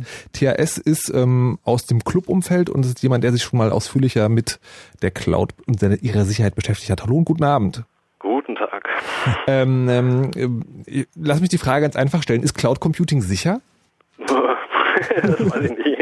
Ich habe ähm, so gesehen bin ich jetzt nicht irgendwie der, der Cloud Computing Experte oder so. Das will ich so nicht sagen. Ähm, nee, ich habe mir halt irgendwie mal Teile da angeguckt, weil das halt auch mein Job ist. Und ich dachte mir, das ist irgendwie mal ganz interessant, irgendwie da vielleicht auch nochmal das ein oder andere beizutragen, weil ähm, eben was ja schon häufiger angesprochen wurde heute ist äh, sowas wie Vertrauen oder so. Ne? Da werden halt irgendwie virtuelle Festplatten oder irgendwelche Dinge, auf denen man seine persönlichen Daten ablegt, ähm, die werden halt behandelt, als würden sie bei einem unterm Schreibtisch stehen. Und ähm, da wird halt einiges ausgeblendet oder eben, ja, da denkt man dann vielleicht nicht dran. Deswegen. Kannst du, warte, kannst du, kannst du ein bisschen genauer beschreiben, wie, in welcher Form du damit zu tun hattest? Ähm, ja, ich hatte halt im, im, Rahmen eines Auftrags, das ist halt eine kommerzielle Geschichte, mhm. ähm, eine sehr detaillierte Sicht auf äh, so ein gesamtes Konzept eines Online-Backup. Mhm. Ähm, also nicht nur das Konzept und diese ganze Architektur, die dahinter liegt, sondern auch die, die einzelnen Dienste, die dann da serverseitig laufen und äh, was eben auch clientseitig äh, auf den einzelnen PCs dann installiert wird und wie das Ganze so funktioniert. Das heißt, du hast die Software von innen angesehen sozusagen. Genau. Ähm, äh, gleich ausführlicher, aber kurze Frage, würdest du, nachdem du das da untersucht hast, selber dein Backup auf diesem Dienst benutzen? Das hätte ich aber auch vorher nicht getan, glaube ich. okay, äh, warum nicht? Ähm, also wenn es um so eine Sachen wie Backups geht. Ich finde, Backups sind extrem wichtig. Das weiß eigentlich jeder, der schon mal mit einem Datenverlust zu kämpfen hatte. Ähm, aber es handelt sich doch irgendwie größtenteils um ähm, ja, Daten, die man einfach nicht unbekannten Menschen anvertrauen will. Also, und wenn es nur irgendwie Bilder von der letzten Party sind, ähm, das geht einfach niemandem was an. Also das zeige ich höchstens meinen Freunden ausgewähltem Kreis oder so. Ähm, aber ähm, es ging ja gerade, ich glaube, heute auch irgendwie mehrfach durch die Medien, dass, dass es irgendwelche Studien gibt, die halt dann zeigen, dass ähm, Firmenbosse oder irgendwelche Chefs bei Einstellungen halt auch im Internet recherchieren und so weiter. Und die Gefahr, dass aus so einer Cloud äh, Daten geklaut werden, ähm, ist natürlich höher, als, als wenn man die irgendwie ähm, äh, die Daten irgendwie bei sich zu Hause unterm Schreibtisch speichert auf einer Festplatte. Inwiefern, weil dann sozusagen mehr Leute Zugriff drauf haben, weil ich nicht genau weiß, wo das liegt, oder weil es tatsächlich auch technisch unsicherer ist? Hm, das hängt vom Einzelfall ab, aber die Gefahr ist natürlich da, denn ich gebe meine Daten ja in dritte Hände, also in, in, in die Hände von irgendwelchen Unternehmen, die eigentlich ein ausschließlich kommerzielles Interesse haben. Ähm, und das, Menschen machen Fehler, Unternehmen machen Fehler. Manche Unternehmen betreiben so eine Dienste auch, um Daten zu sammeln, haben irgendwelche Klauseln vielleicht, die dann halt das irgendwie auch rechtlich auf eine mehr oder weniger fragwürdige Ebene hieven, aber ähm, die machen halt Fehler unter Umständen und wenn man sich dann mal ansieht, äh, wenn, wenn die mal Angriffsziel von irgendwelchen Hackern werden oder irgendwelche ähm, ja, Script-Kiddies, die halt irgendwas gefunden haben, dann kann man halt leicht irgendwie dann da eben mit betroffen von sein. Ne? Denn, wenn dann da Daten tatsächlich mal liegen sollten, wenn es unverschlüsselte Daten sind oder Daten, die nur schlecht gesichert auf den Servern liegen, dann sind die unter Umständen im Internet und einmal im Internet kriegt man es halt auch nicht wieder weg. Du hast also grundsätzliche Bedenken gegen überhaupt sagen Backup in der, in der Cloud zu machen. Hast du denn äh, bei dem, was du untersucht hast, hast du da konkret so äh, Schwachstellen gefunden, wo du denkst, hey, das kann aber richtig böse in die Hose gehen? Ja, ähm, das ist das ist natürlich, also ich glaube nicht, dass das jetzt äh, so besonders exemplarisch ist für alle diese Dienste. Das will ich definitiv nicht sagen. Ich habe auch noch nicht so viele solcher Dienste gesehen. Aber ähm, was die da falsch gemacht haben, das war nochmal so ein richtiger Realitätsabgleich, weil die haben eigentlich alles falsch gemacht. Also das ging wirklich ähm, von einer Ebene, so die Implementierung, die war in C, das heißt diese Clients gab es dann zum Beispiel für Windows-Systeme und ähm, die, die hatten so diese, diese, diese klassischen Buffer-Overflow-Schwachstellen, obwohl die eigentlich auch moderne Frameworks verwendet haben, die sowas okay, jetzt, äh, verbinden und, und dann halt sehr, sehr viel auf logischer Ebene, was man halt auch nicht so ohne weiteres durch irgendwelche automatisierten Tests oder so finden kann. Das heißt, die haben schlampig gearbeitet einfach auch. Ich, weiß nicht. Ähm, die haben das bestimmt alles nicht mutwillig gemacht. Das war einfach so, ich glaube, da sitzen dann so ein paar Leute und die denken, boah, hey, lass uns mal ein bisschen Geld verdienen, wir sammeln ein paar Buzzwords und schmeißen alles in die große Wolke und dann gucken wir mal, was passiert. Und dann, dann nehmen die sowas wie, ja, Online-Backup und Kryptographie, ja, Kryptographie ist sicher und das müssen wir jetzt auch damit einbauen und, ähm, und, und Cloud, ja, ja, Cloud, los, ein bisschen Cloud noch dazu. Und dann kommen da halt zum Teil Sachen raus, die sind schlecht durchdacht. Da hat halt jemand mal angefangen zu programmieren und dann wurde daraus irgendwann ein Produkt gemacht. Und naja, das sieht halt dann so aus, dass das eben vom Design her zum Teil wirklich so arg verkackt ist, dass das irreparabel äh, äh, kaputt war, was zum Beispiel auch die Kryptographie angeht. Also das, ähm, es gibt ja da verschiedene Möglichkeiten, wie man sowas grundsätzlich mal sicher machen kann, dass eben clientseitig verschlüsselt wird und die Daten nur. Also quasi äh, ich verschlüssele auf meinem eigenen Rechner und dann wird das Verschlüsselte hochgeladen, da kann auch niemand mehr ran außer mir. Genau, ähm, das darf man natürlich nicht miss falsch interpretieren, wenn man sich so SSL anguckt, wo die Daten eigentlich nur getunnelt werden, aber dann doch im Klartext abgespeichert werden. Das ist vielleicht auch nochmal so ein Missverständnis bei vielen Leuten, aber wenn man die Daten tatsächlich mit einem anständigen, gut abgehangenen Kryptoverfahren lokal auf seinem Rechner verschlüsselt und das Ganze dann überträgt, dann sollte theoretisch der, der Anbieter dieses Backup-Systems keinen Zugriff auf die Daten haben. Das, das ist auch, sagen, auch das Einzige, was du, also wie du deine Daten da hochladen würdest. Sowas, äh, sowas kann man durchaus machen. Das hast, ist überhaupt keine Frage, wenn man diesen Kryptoalgorithmen vertraut. Nicht hast, hast du denn, ähm, das würde uns wahrscheinlich jetzt ein bisschen zu weit führen, hast du denn selber oder kannst du eine Empfehlung geben an die Hörer, ähm, wenn man selber so einen Backup-Dienst benutzt, wie man erkennen kann, ob der sicher ist oder nicht. Oder ob da sozusagen ja. so gearbeitet wurden, wie du, wie du das gerade beschrieben hast bei deinem Das kann Fall. man eigentlich so ja nun nicht tun. Also das ist ja genauso wenig möglich, wie man sagen kann, daran erkennst du, ob dein Betriebssystem unsicher ist. Das erkennt man über eigentlich überhaupt nicht. Das, äh, das, das, das kann man höchstens am eigenen Verhalten festmachen. Also ne, ich kann ein System halt äh, so sicher oder unsicher bedienen, wie ich halt mich mit diesem System auskenne. Und äh, es wird halt niemand äh, tatsächlich ernsthaft irgendwie ähm, diese Anwendung, die da dieses Backup durchführt, äh, in der Tiefe analysieren, wie wir es da getan haben. Ähm, ja, das geht, glaube ich, ein bisschen zu weit. Man begibt sich in eine gewisse Abhängigkeit und muss sich das schon sehr gut überlegen, ob man das tatsächlich macht. Gerade was eben so private Daten angeht. Also das wäre halt meine Empfehlung. Man muss halt ganz genau äh, wissen, worauf man sich da einlässt. Und ich glaube, da ist die Aufklärung einfach viel wichtiger. Also sicherlich gibt es Daten, die, die man auch da irgendwie woanders backuppen kann. Das ist überhaupt kein Thema, aber also ich habe auch lieber irgendwie verschlüsselte Festplatten, USB-Platten, die ich dann halt irgendwie so durchcycle, im, äh, jede Woche eine andere oder alle zwei Wochen und die verteile ich dann auch noch im, im, im, im, Kreis von Leuten, denen ich vertraue, dass ich die halt auch okay. in unterschiedlichen Orten Man habe. könnte also sagen, du hast dir eine, eine Online-Backup-Dienst in der Cloud genauer angeguckt und wirst deshalb den nicht mehr benutzen. das ist ja, also du sagtest auch, es ist, äh, du sagtest ja auch, es ist ein Einzelfall, aber es ist, finde ich, schon auch sozusagen ein bisschen bezeichnend. Ja, trifft so ziemlich auf einen Großteil dieser kommerziellen Unternehmen zu, die überhaupt so eine Dienste anbieten, weil die haben, die haben ja nicht das Interesse, dir äh, äh, dich besonders gut abzusichern, die wollen in erster Linie Geld verdienen. Und es gibt natürlich ein paar Ausnahmen, keine Frage. Aber im Großen und Ganzen sozusagen bist du nicht. Sollte man im Hinterkopf behalten ja, wie das natürlich so, diese, diese anderen typischen Cloud-Dienste, äh, also wie das bei diesen anderen typischen Cloud-Diensten da aussieht, kann ich das natürlich nicht beurteilen. Das ist dann tatsächlich vielleicht doch eher so dieser praktische Fall, wie Alles eben diese, dieses Jahr mal eben schnell so einen Batzen Server mieten. Das ist wahrscheinlich schon ganz praktisch. Okay, aber immerhin ein Einblick in ein einzelnes Beispiel haben wir erhalten. Vielen Dank, THS. Wisst ihr beiden, ob man das verallgemeinern kann? Also ich würde gerne nochmal auf diese verschiedenen Verschlüsselungsvarianten eingehen danach. ähm, aber also da muss man einfach schauen, wie äh, oder was versprechen die, oder zumindest wie funktionieren genau diese Anbieter. Also bei diesen, gerade bei diesen Online-Backups gibt es eine ziemlich breite Spanne von, von Anbietern, wie sie funktionieren. So, und dann habe ich persönlich für mich mal so eine Einteilung gemacht, einfach in diese äh, wirklichen Online-Backup. Das heißt also, da kann ich wirklich mit gutem oder mehr oder weniger gutem Gewissen diese Daten hingeben und ähm, glaube, dass sie da recht gut aufgehoben sind oder eben diese äh, Sharing-Anbieter, wo ich sage, ich habe zwar mein Backup, aber ähm, eigentlich ist mir das auch egal, wenn die Sachen alle im Internet sind. Ähm, das sind halt irgendwelche Fotos, die sowieso alle sehen können oder sowas. Ähm, das sind dann Sachen, ähm, Dienste, die vielleicht sogar als Online-Backup beworben werden, die aber letztendlich einfach so unsicher sind, dass man einfach davon ausgehen muss, dass diese Daten irgendwo im Netz sind. So und ähm, da gibt es einfach verschiedene Varianten, an welcher Stelle ich die Daten verschlüssele oder wer Herr über diese Verschlüsselung ist.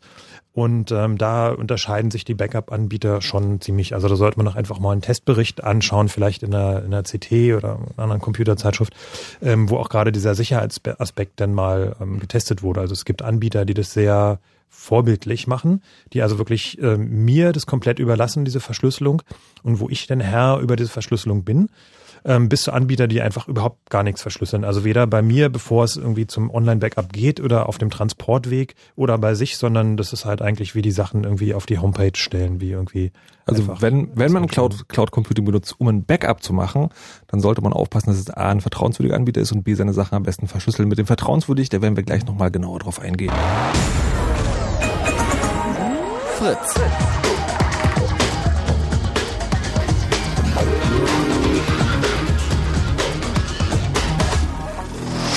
Blue Moon.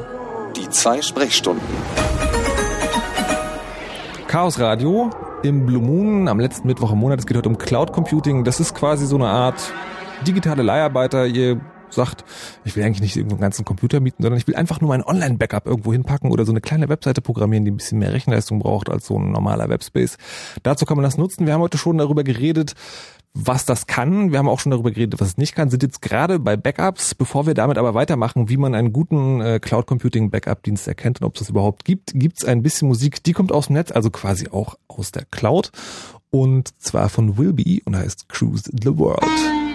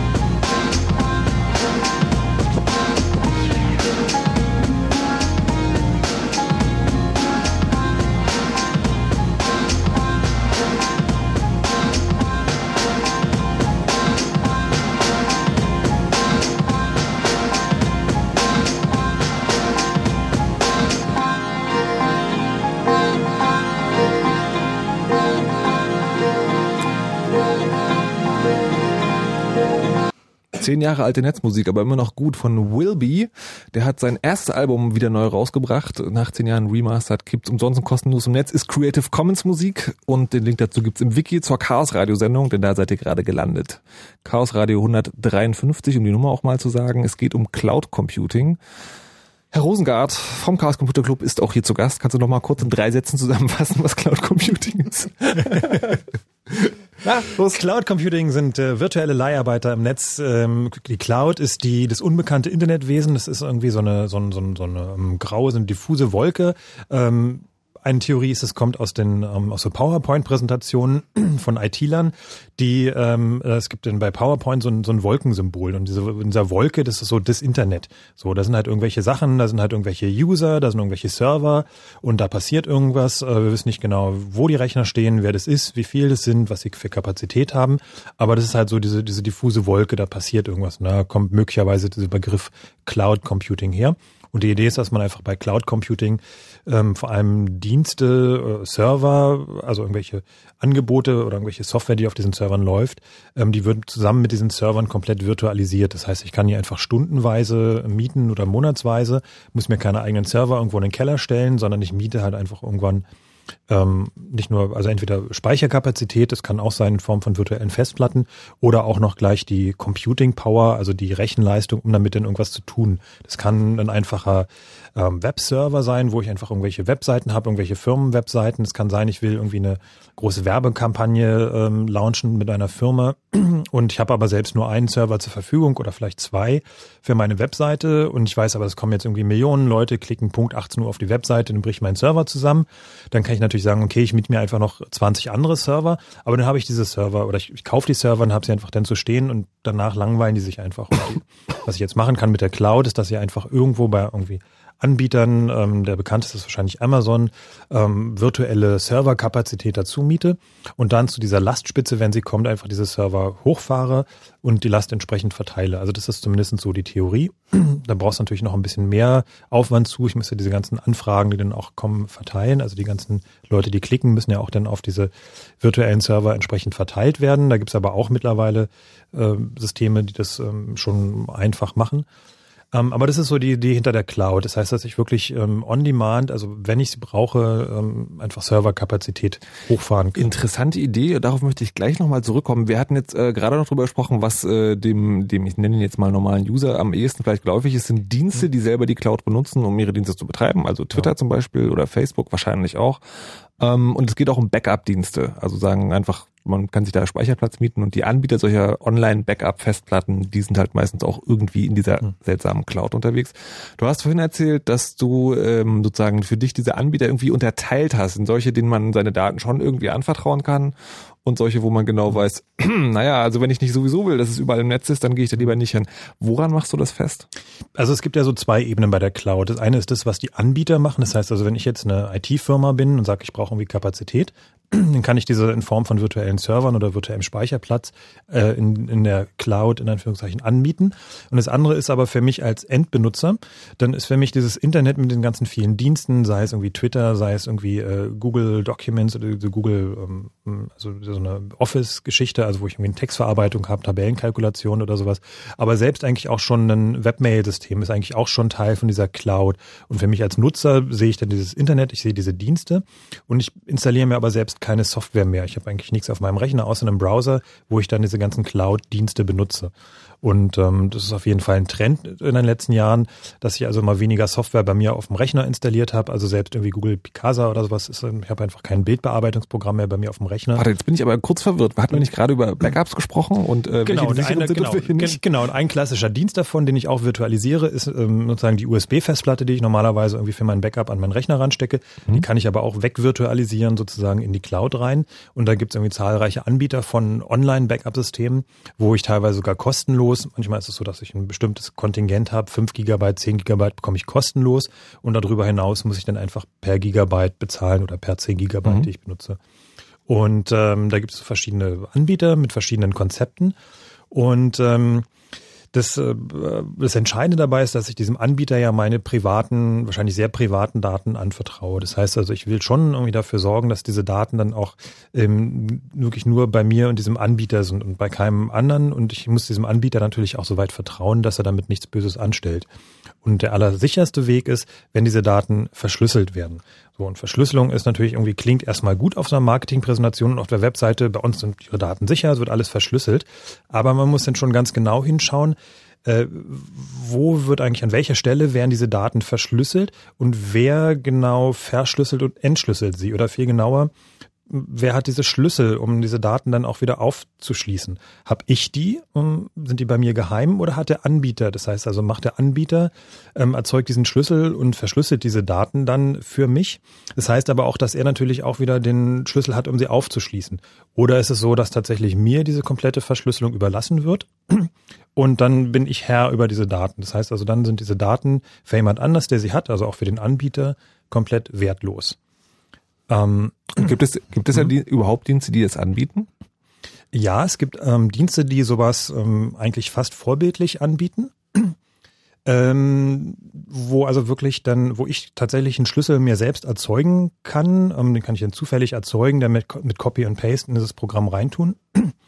Und ähm, dann werden diese Daten zwar von dem Programm, aber schon mit meinem Schlüssel verschlüsselt. Und wenn ich jetzt mal davon ausgehe, dass die das alles ordentlich gemacht haben, alles sauber programmiert haben, dass diese Verschlüsselung auch gut funktioniert, dann ist das durchaus eine Sache, die für mich akzeptabel ist. Also das Wichtige ist, dass ich derjenige bin, ähm, der diese Verschlüsselung dann durchführt oder zumindest den, den Schlüssel dann auch für mich behalte. Kannst du da Beispiele nennen, wo das funktioniert? Ähm, es ist ein Anbieter, mir fällt der Name gerade nicht ein, die sitzen in der Schweiz und ich glaube, die sind von Lassie, also so einem Festplattenhersteller, mhm. gekauft worden. Ich glaube, es wird jetzt auch unter dem Label und die bieten es als Online-Festplatte ab.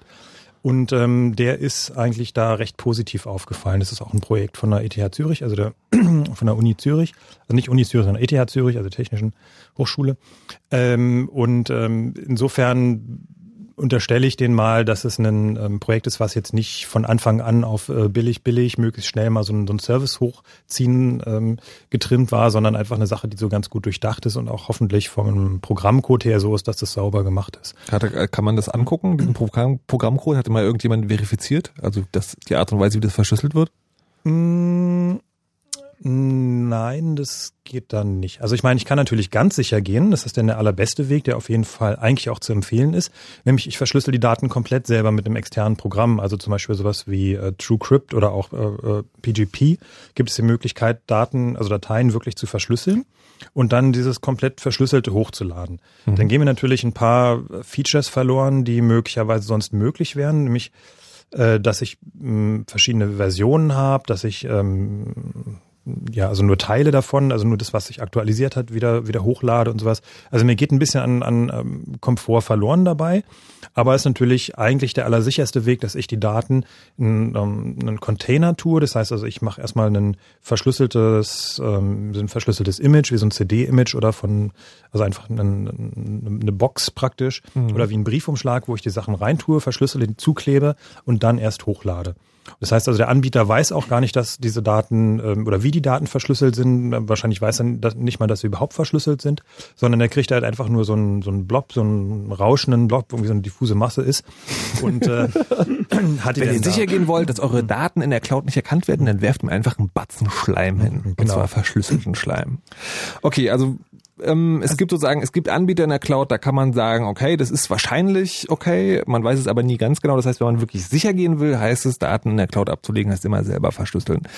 Ähm, was mir jetzt gerade aufgefallen ist, äh, ihr sagtet ja, Cloud Computing ist da kann man viele tausend Rechner am Stück sich irgendwie schaffen. Also man kann dann eine riesige Rechenarmada sich schaffen.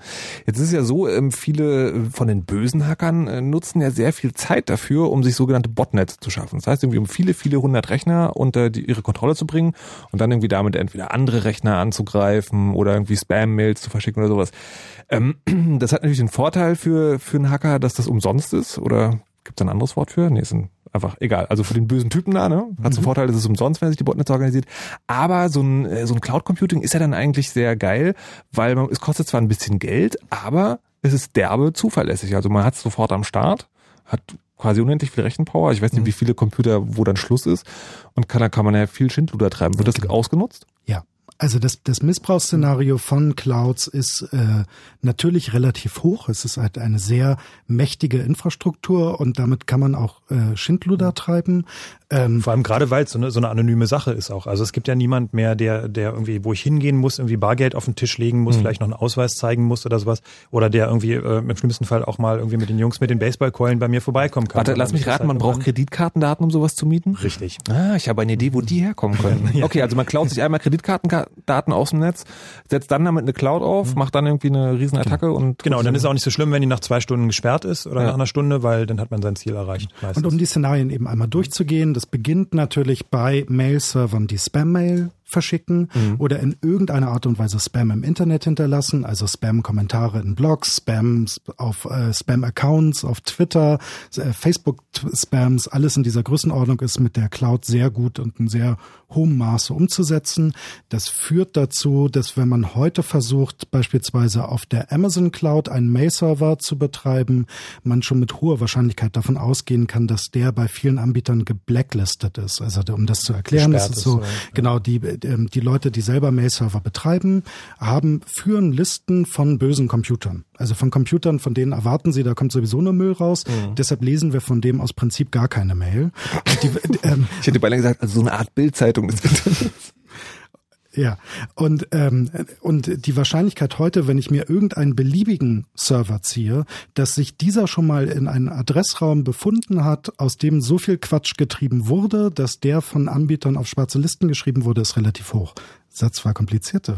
Also äh, sozusagen im Prinzip äh, die die die E-Mail-Server da draußen merken sich irgendwann okay äh, Cloud Computing aus äh, von Amazon zum Beispiel ähm, da kommt häufig Spam raus. Das heißt, wenn ich jetzt einen neuen ähm, E-Mail-Rechner auf also einen E-Mail-Server aufsetze in der Amazon Wolke und dann damit anfangen will, E-Mail zu verschicken, könnte sagen, dass viele Leute sagen, ach nee, du bist doch einer von den Spammern. Dann muss genau. kann man kommt man irgendwie wieder raus oder ist es dann einfach gelaufen? Na, das ist echt schwer da rauszukommen. Also bei im konkreten Fall Amazon ist der einfachste Weg, sich einfach einen neuen Server hochzufahren. Der kriegt nur neue Adresse und das so oft zu machen, bis man einen hat, der nicht ist.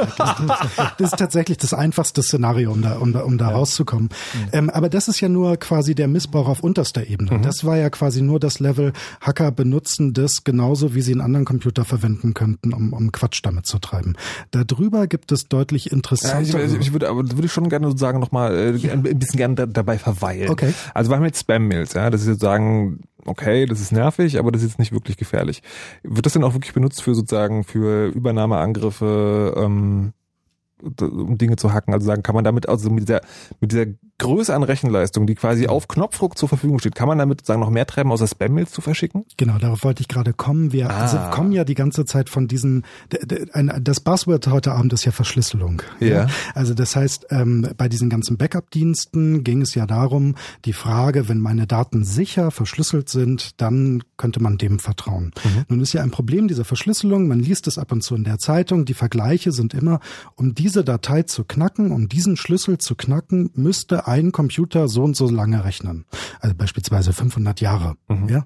Mhm. Ähm, und das äh, bis heute war jedem klar, na gut, keiner lässt seinen Computer 500 Jahre laufen, um, um diesen Schlüssel zu knacken. Und das stimmt natürlich. Trotzdem habe ich in der Cloud heute ja die Möglichkeit, einfach 5000 Computer zu betreiben. Und 5000 Computer brauchen dann natürlich nur noch ein Zehnteljahr, äh, um, um diesen, ich glaube, es war richtig, äh, um, äh, um, um diesen Schlüssel zu hacken. Und es gibt den ersten Dienst, der tatsächlich in der Cloud aktiv ist. Es gibt auf Amazon Web Services, ich weiß nicht, ob es sie immer noch gibt, aber einen Dienst, die anbieten, WPA-Schlüssel zu knacken. Also von Wireless, Wireless LANs. Genau. Ja. WPA gilt bislang als relativ sicher. Web ist, äh, Web ist quasi erschlagend ge ge gehackt. Ähm, mhm. WPA gilt bislang noch als relativ sicher. Es ist aber tatsächlich so, dass die immense also das ist ja egal, wie der Angriff läuft, sie kriegen diese Dinger mit einer relativ hohen Wahrscheinlichkeit geknackt. Mhm. Ich glaube, es kostet 20 Dollar. Ähm, die muss man einfach überweisen und dann kann man einen WPA-Schlüssel knacken. Wie, wie, wie funktioniert das? Man muss irgendwie ein bisschen äh, WLAN abhören und schickt den Traffic dahin oder was? Genau, man braucht sehr wenige Pakete, konkretes Angriffsszenario. Ich bin in einer Wohnung, ich möchte in das Netzwerk meines Nachbarn einbrechen. Mhm. Ähm, ich äh, muss ein paar Pakete aufzeichnen, die da durch die Luft fliegen. Das ist nicht sehr kompliziert. Und ähm, dann übersende ich diese Pakete und den Netzwerknamen an den Anbieter, überweise 20 Dollar und kriege mit gewisser Wahrscheinlichkeit ähm, den, den Schlüssel zurückgeschickt. Ey, nur mal kurze Zwischenfrage. Das ist hochgradig illegal oder darf man das? Nee, das ist fürchterlich illegal. Okay, aber das macht den Betreibern von diesem Angebot nichts aus. Ja, da bin ich, deshalb bin ich mir nicht sicher, ob es die noch gibt oder ah, nicht, aber die okay. gab es auf jeden Fall. Alles naja klar. gut, ich meine, also grundsätzlich einen Schlüssel zu knacken ist jetzt erstmal nichts Illegales. Also der Anbieter kann ja auch sagen, ja, schickt uns irgendeine Datei und ähm, wir ähm, knacken die. Aber Ach, wir, wir, wissen, wir wissen natürlich nicht, dass es irgendwie für das WPA-Netzwerk von deinem ah, Nachbarn ist. Verstehe ich, sagen, ich, ich so, schicke das, das hin und sage so, ha, ich habe den Schlüssel zu meinem eigenen WLAN vergessen, könnt ihr den für mich rausfinden? So? Ich glaube, der professionelle Begriff dafür ist Password Recovery. Ah, genau, ja, genau. sehr schön. Also gibt's auch für, für ZIP-Files, für ähm, mhm. passwortgeschützte PDFs, äh, für Word-Dokumente und weiß nicht was alles. Und ich glaube so, das gibt so einen, einen ähm, Anbieter aus Osteuropa und ich vermute mal, dass der mittlerweile auch diesen Weg in die Cloud gegangen ist. Also es gibt da auch durchaus viele Szenarien, also man könnte alles mögliche an Verschlüsselung damit auch brechen, das muss jetzt nicht der WPA-Schlüssel mhm. sein. Ähm, also das, was Nico auch schon gesagt hat, also das, ähm, wie die äh, IT-Leute sagen, sowas skaliert ganz gut. Das heißt also, ich kann es wirklich dann einfach in die Breite ähm, skalieren, sagen, okay, ich werfe da halt jetzt nicht einen Rechner fünf Jahre, sondern einfach 5000 Rechner drauf und ähm, Geld jetzt spielt jetzt erstmal auch keine Rolle. Und wahrscheinlich, wenn der Schlüssel dann auch irgendwie in der Woche geknackt ist, dann ähm, was das Geld ist dann auch wert wahrscheinlich. Um es einmal noch zu sagen, weil es mir am Herz liegt, also unbedarf der Tatsache, ob das Knacken selber legal oder illegal ist, in das Netzwerk des Nachbarn einzubrechen, ist natürlich trotzdem hochgradig illegal. Also das, das sollte an dieser Stelle wenn es denn, wenn es denn verschlüsselt ist und äh, nur wirklich ähm, nur um darauf nochmal hinzuweisen. Ähm, Dingens. Jetzt haben wir so viele Rechner, jetzt bin ich ganz wirr im Kopf. Ach, die Verschlüsselung. Ähm, sagen wir mal, wenn man, also WPA funktioniert es, wenn man irgendwie ein paar tausend Rechner raufwirft, geht es halt sehr schnell. Gibt es denn eine Verschlüsselungsart, die dagegen immun ist? Also sagen die auch bei 5000 Rechnern sagt, den Finger zeigt und sagt, nee. Also was ist mit PGP zum Beispiel? Oder GPG? Dann sagen die am häufigsten Naja, es kommt auf die Verschlüsselung drauf an, die da verwendet wird. Und ähm, gut, man kann natürlich auch so Sachen machen wie noch ähm, ausprobieren und sowas. Ähm, das ist jetzt schwer zu sagen. Also weil natürlich auch die Leistung der Cloud wird ja auch immer größer. Mhm. Und ähm, insofern wird die Sache dann nur teurer, aber dauert nicht länger. Also das ist, ähm, das ist okay. die, so kann man dann halt auch hey, sagen, ja, wir brauchen halt, ja, klar, also wenn Geld keine Rolle spielt, dann ähm, ziehe ich das Ganze einfach in die Breite und ja. ähm, sage jetzt rechnen halt nicht mehr zehn Rechner, sondern 10.000 Rechner, alles einfach einfach alles, was Amazon und alle anderen Anbieter zu, äh, anzubieten hat. Wir nehmen alles einfach. Wie teuer das wohl wäre? Einmal die ganze Rechenleistung aller Cloud-Computer. Ja, so viel Kohle haben wir auf jeden Fall nicht, denke ich.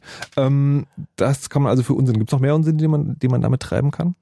Naja, also ich, wenn man einen eigenen Server betreibt, dann sieht man ähm, schon, dass da ziemlich viel Angriffsversuche zumindestens auch von diesen Amazon oder von anderen Cloud-Diensten auch ausgehen. Das heißt also, da wird dann probiert, nach ähm, fehlerhaften Softwareversionen auf dem Server zu suchen. Also man sieht es dann in irgendwelchen URLs, die man im Log hat, irgendwie irgendwelche Datenbank-Administrator-Geschichten äh, oder irgendwelche anderen Zugänge, irgendwelche bekannten Sicherheitslücken im Content-Management-System von der Webseite. Ähm, es wird nach ähm, Passwörtern oder nach, ähm, also nach Zugängen mit zu einfachen Passwörtern gesucht, ähm, wo dann einfach gescannt wird, also einfach wild drauf los und mhm. wir gucken mal, ob irgendwo was gefunden wird. Und sowas wird tatsächlich auch ganz viel von diesen Cloud-Servern mittlerweile gemacht, dass man eigentlich, wenn man einen eigenen Server betreibt, mittlerweile diese IP-Adressen, diese Bereiche eigentlich sperren kann, weil da ist jetzt auch nicht so furchtbar viel Sinnvolles zu erwarten. Wow. Ähm, was ich mich jetzt frage ist, ähm, es ist also nicht teuer, also nicht derbe teuer sozusagen, sich so ein Ding zu mieten. Ähm, das heißt, äh, es lohnt sich wahrscheinlich ziemlich schnell. Gibt es da irgendwelche Statistiken? Habt ihr da irgendwas im Kopf, wo man sagen kann, sozusagen, okay, das lohnt sich für die, äh, für die Leute, die damit Schindluder treiben, einfach weil sie dann viel mehr Geld mit einnehmen, als so, ein, so eine Cloud zu mieten kostet? Gibt es da Zahlen? Nee, ich glaube nicht, dass die veröffentlicht werden von Naja, es gibt ja meistens sozusagen Schätzungen irgendwie. Nein, ich habe ich hab keine Schätzung. Nein, es kommt auch immer okay. darauf an, was es dir wert ist, einfach so einen Schlüssel zu knacken. Also die, ich finde, es ist dir wert, in ein bestimmtes WLAN reinzukommen. Die, äh, die andere Sache ist sozusagen natürlich, ähm, weil ich mir so vorstelle, die Cloud nutze ich und ich muss dafür zahlen, aber am allerliebsten wäre es mir doch, ich muss gar nichts dafür zahlen. Ich übernehme einfach eine Cloud, die jemand anders gemietet hat. Wie mache ich das? Also einmal, um sozusagen an der Stelle noch ein bisschen Werbung zu machen, weil du wolltest ja schon auf die Einbruchsszenarien. Ja. Äh, das gibt es an der Stelle. Es gibt Cloud-Anbieter, die es anbieten, die, die, die den Einstieg umsonst machen. Interessantester da ist sicherlich im Moment die Google App Engine. Da kann ich bis zum gewissen Grad kann ich anfangen, Cloud-Infrastrukturen auszuprobieren und muss dafür nicht bezahlen. Also in einem, in einem Rahmen des, der tatsächlich auch was bringt, oder? Ja, ja, bis zu einem wahnsinnig hohen Rahmen, kann man sogar sagen. Also das heißt, alle normalen Webseiten kann man dort ähm, quasi für umsonst betreiben, okay, wenn man nicht gerade eine gigantische Webseite ist. Das Problem ist, dass die Entwicklungsoberfläche, auf der man das betreiben muss, ähm, nicht sehr üblich ist. Also dort läuft kein normales Blocksystem, es ist eine Python, es geht zu weit ins Detail, okay. man muss sich mhm. damit auseinandersetzen, aber es ist interessant, um damit einmal rumzuspielen und ein sehr innovativer und anderer Ansatz, dieses Cloud Computing anzugehen. Worauf du aber schon wieder hinaus wolltest, war natürlich Schindluder. Jetzt bin ich der Böse hier. Ich gar nicht, das heißt, kommt. Während wir davor ja darüber gesprochen haben, wie man mit der Cloud nach außen Mist machen kann, mhm. gibt es natürlich noch die interessante Frage, ob es Angriffsszenarien auf die Cloud gibt. Mhm. Ähm, und die gibt es natürlich und diese sind auch sehr interessant, weil ähm, auf, auf unserem Notizzettel für, für, für die heutige Sendung steht ha, der Satz. Halt, halt halt, wir hören jetzt eine Musik, dann machen wir Nachrichten, Wetter und Verkehr und dann sagst du, wie das mit den Angriffen auf die Cloud funktioniert.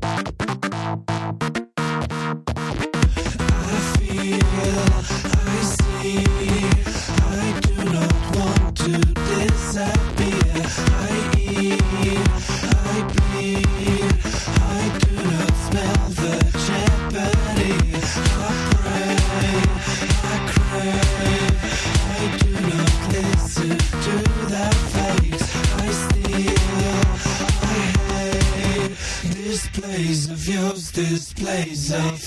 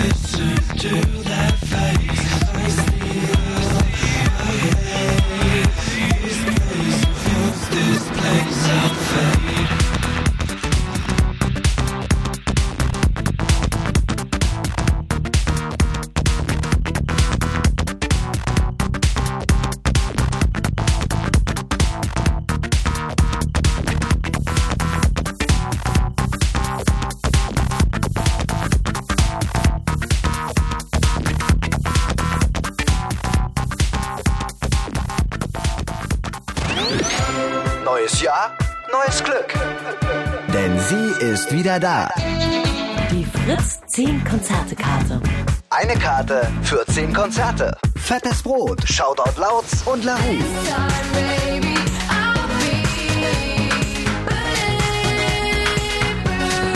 Jan Delay, Paul Kalkbrenner und 30 Seconds to Mars.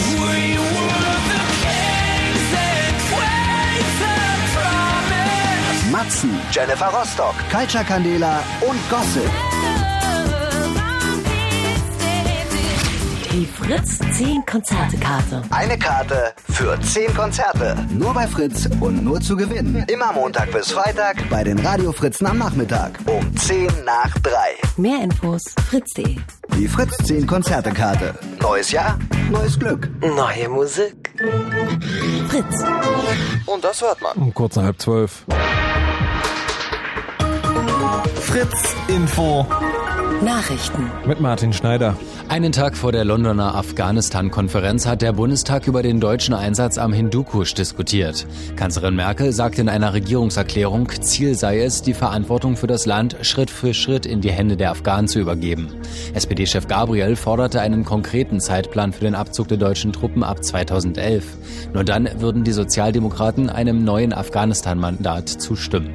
In London kommen morgen Vertreter von 70 Ländern zusammen, um über die Zukunft Afghanistans zu beraten.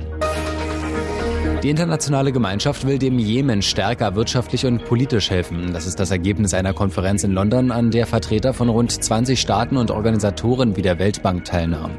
Nach Angaben des britischen Außenministers Miliband wurde ein Fünf-Punkte-Plan vereinbart. Er sieht unter anderem Hilfen bei der Grenzsicherung des Jemen und eine Unterstützung durch den Währungsfonds IWF vor. US-Außenministerin Clinton betonte, ein instabiler Jemen sei eine Gefahr für die ganze Region. Das verarmte Land gilt als Rückzugsgebiet für Mitglieder des Terrornetzwerkes Al-Qaida. Soziale Netzwerke wie Facebook oder StudiVZ sollten noch sicherer werden. Das Bundesverbraucherministerium fordert von den Anbietern, dass Daten von vornherein geblockt werden, damit nicht erst die Nutzer aktiv werden müssen. Außerdem sollten nach Meinung des Ministeriums Inhalte der Netzwerke komplett wieder gelöscht werden können. Mehrere soziale Netzwerke hatten im letzten Jahr auf eine Abmahnung der Verbraucherzentralen reagiert und versprochen, mehr für den Datenschutz zu tun. Sport. Fußball-Zweitligist Union Berlin muss in den nächsten Spielen auf Abwehrspieler Daniel Schulz verzichten. Er hat sich gestern beim Training den Mittelfinger gebrochen und fällt bis zu zehn Wochen aus. Union Sportdirektor Beek sagte, die erneute Verletzung sei bitter für Schulz, weil er vorher noch lange Knieprobleme gehabt hatte. Wetter. Die aktuellen Temperaturen. In Cottbus haben wir minus 6 Grad, in Frankfurt sind es minus 5, in Potsdam und Angermünde minus 4, in Neuruppin minus 2, in Wittenberge minus 1 und in Berlin um die minus 4 Grad. Die Nacht ist bewölkt und schenkt euch bis zu 8 cm Neuschnee. Die Te- Tiefstemperatur liegt bei minus 7 Grad. Morgen gibt's dann ab und zu Schnee und Graupelschauer. Es wird etwas wärmer als heute und das Ganze bei knapp über 0 Grad. Verkehr. A2 Magdeburg Richtung Berlin. Zwischen Cäsar und Wolin besteht Gefahr durch ein defektes Fahrzeug, das die rechte Spur blockiert. A10 südlicher Berliner Ring Richtung Schönefelder Kreuz. Zwischen Dreiecknutetal und Ludwigsfelde West gab es einen Unfall. Hier ist der Standstreifen blockiert. A10 östlicher Berliner Ring Richtung Dreieck Schwanebeck. Zwischen Dreieck Spreeau und Freienbrink gab es einen Unfall. Hier ist der Standstreifen blockiert. Und Stadtverkehr Berlin A100, 111. Hier ist über noch alles äh, zu. Es gibt immer mal wieder Stau und stockenden Verkehr. Fahrt vorsichtig da, wo es geht. Euch eine gute Fahrt. Fritz ist eine Produktion des RBB. Und wenn im Radio 101,5? Dann Fritz in Eisenhüttenstadt.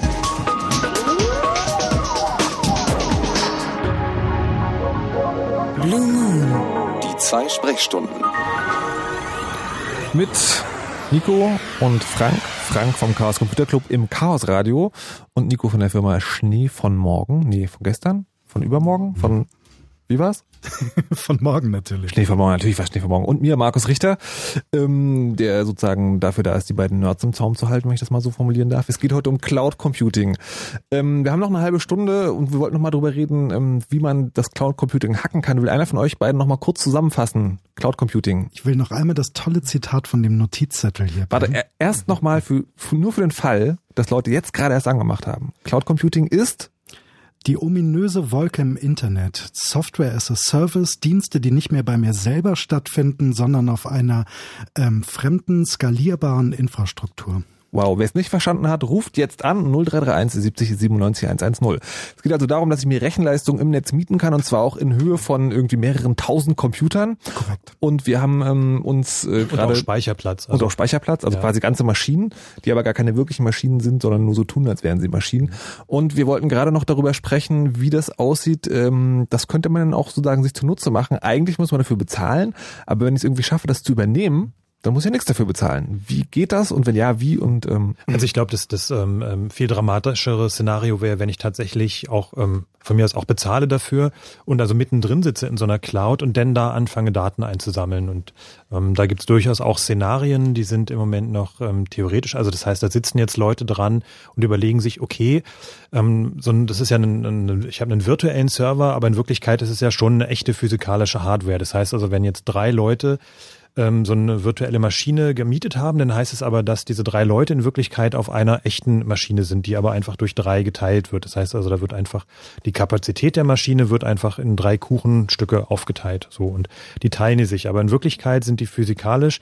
Das heißt, sie benutzen irgendwie die gleiche CPU und den gleichen Arbeitsspeicher und es geht irgendwie alles durch die gleichen Datenleitungen durch, die auf der gleichen Platine in diesem Gerät sind. Und die Frage ist, ob es nicht eine Möglichkeit gibt, irgendwie ähm, zu schauen, was tun eigentlich die anderen in ihrem virtuellen System. Das ist so die, die Fragestellung dabei.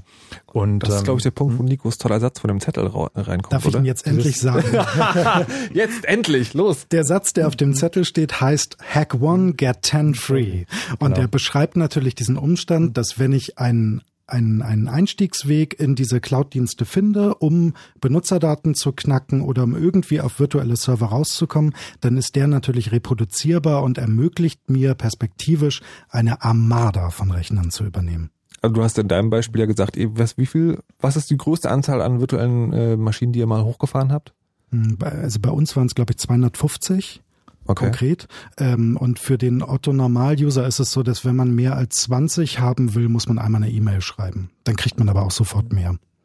Okay, aber das heißt sozusagen, in, in dem Moment, wo bei eurer einen Maschine jemand ein Loch gefunden hätte, hätte er damit dann gleich auch die restlichen 250 auch am Start gehabt. Ja, wenn er ein Loch gefunden hätte, hätte er alle übernehmen können. Also der Trick dabei ist, dass du nicht in dieser einen speziellen Maschine ein Loch findest, sondern generell in diesem ganzen System, was diese virtuellen Maschinen eigentlich verwaltet.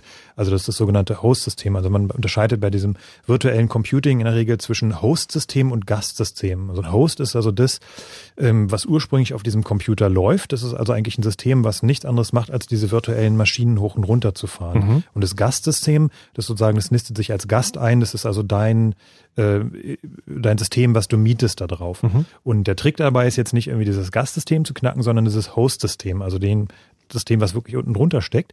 Und wenn du in diesem Host bist, kannst du natürlich auch ähm, in diese ganzen Gastsysteme irgendwie reinschauen. Das, das heißt, es ist nicht nur so, dass ich dann die ganze Rechenleistung des Host-Systems für mich habe, sondern ich kann auch tatsächlich gucken, was machen die einzelnen virtuellen Maschinen, die da laufen. In der Regel ist es sogar die spannende Information. Also ich meine, Rechenleistung kann man halt irgendwie mieten, da weißt du, das kostet halt irgendwie 10 Cent pro Stunde, aber du willst ja eigentlich wissen, was tun die da eigentlich? Also welche Kreditkartendaten werden da gerade verarbeitet, welche mhm. privaten äh, äh, Facebook-Profile werden da irgendwie gerade verarbeitet, ähm, halt die ganzen spannenden Informationen, welche E-Mails liegen liegen da. Das heißt also, du willst sowohl ähm, einerseits schauen, also aktuell, was tun die da? Das heißt also, was geht gerade durch diesen virtuellen Prozessor durch?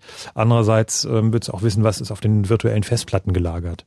Da. Und das ist, ich will nicht sagen, dass es jetzt einfacher ist als bei der klassischen Infrastruktur, aber es ist natürlich schon sehr verlockend, wenn die Sachen alle im Internet sind. Sie sind da erreichbar. Ich kann mich irgendwie möglicherweise mit einer falschen Identität da anmelden. Ähm, es ist eine völlige oder eine ziemliche Anonymität da, ähm, was diesen Anbieter angeht.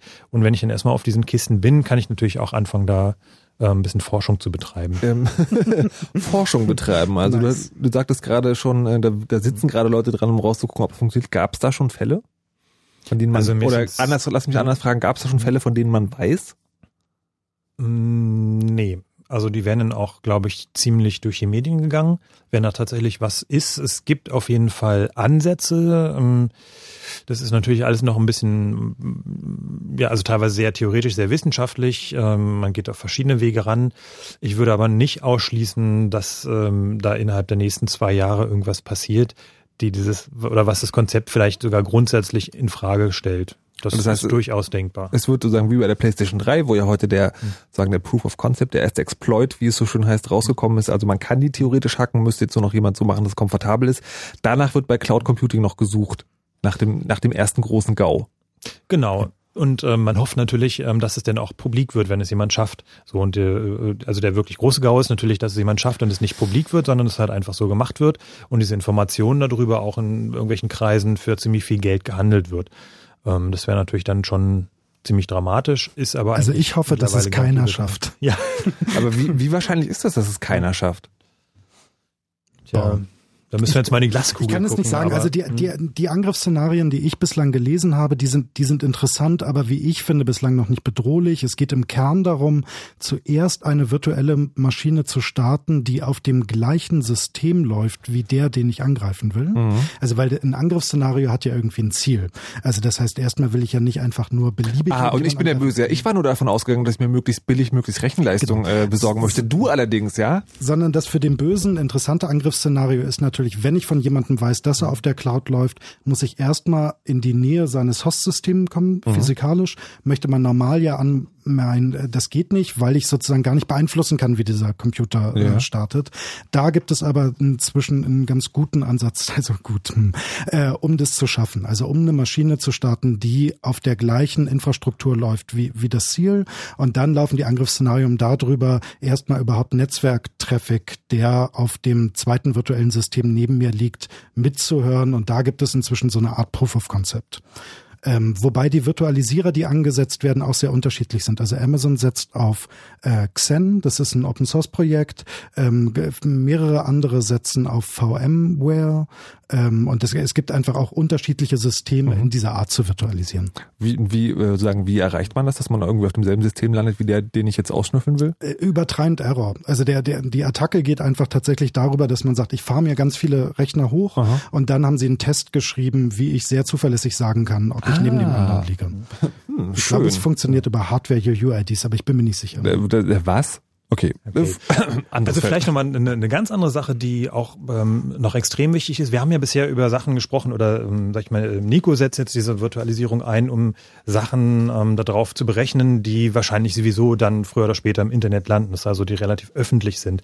Ähm, problematisch wird es natürlich für Firmen, die da auch äh, ja private Daten oder nicht öffentliche Daten ähm, dann in diese Cloud auslagern wollen. Also klassische Fall wäre jetzt irgendwie ein Versicherungskonzern kommt auf die Idee, ach, das ganze IT bei uns im Keller, das verbraucht nur Strom und irgendwie haben wir keine Lust mehr, wir lagern es jetzt in die Cloud und wir mieten jetzt einfach so ein paar virtuelle Server. Und dann haben wir natürlich ganz neue Probleme, was jetzt die ähm, einmal diese rechtliche Situation angeht, ähm, weil natürlich diese äh, Cloud, äh, haben wir ja gesagt, das ist so eine ganz diffuse Sache. Das heißt, wir wissen möglicherweise gar nicht mehr, in welchem Land diese Server stehen. Stehen sie in Deutschland, stehen sie irgendwo in der EU, in Europa, stehen sie in den USA, in Asien, China vielleicht. Ähm, das ist alles durchaus denkbar mit so einer Cloud.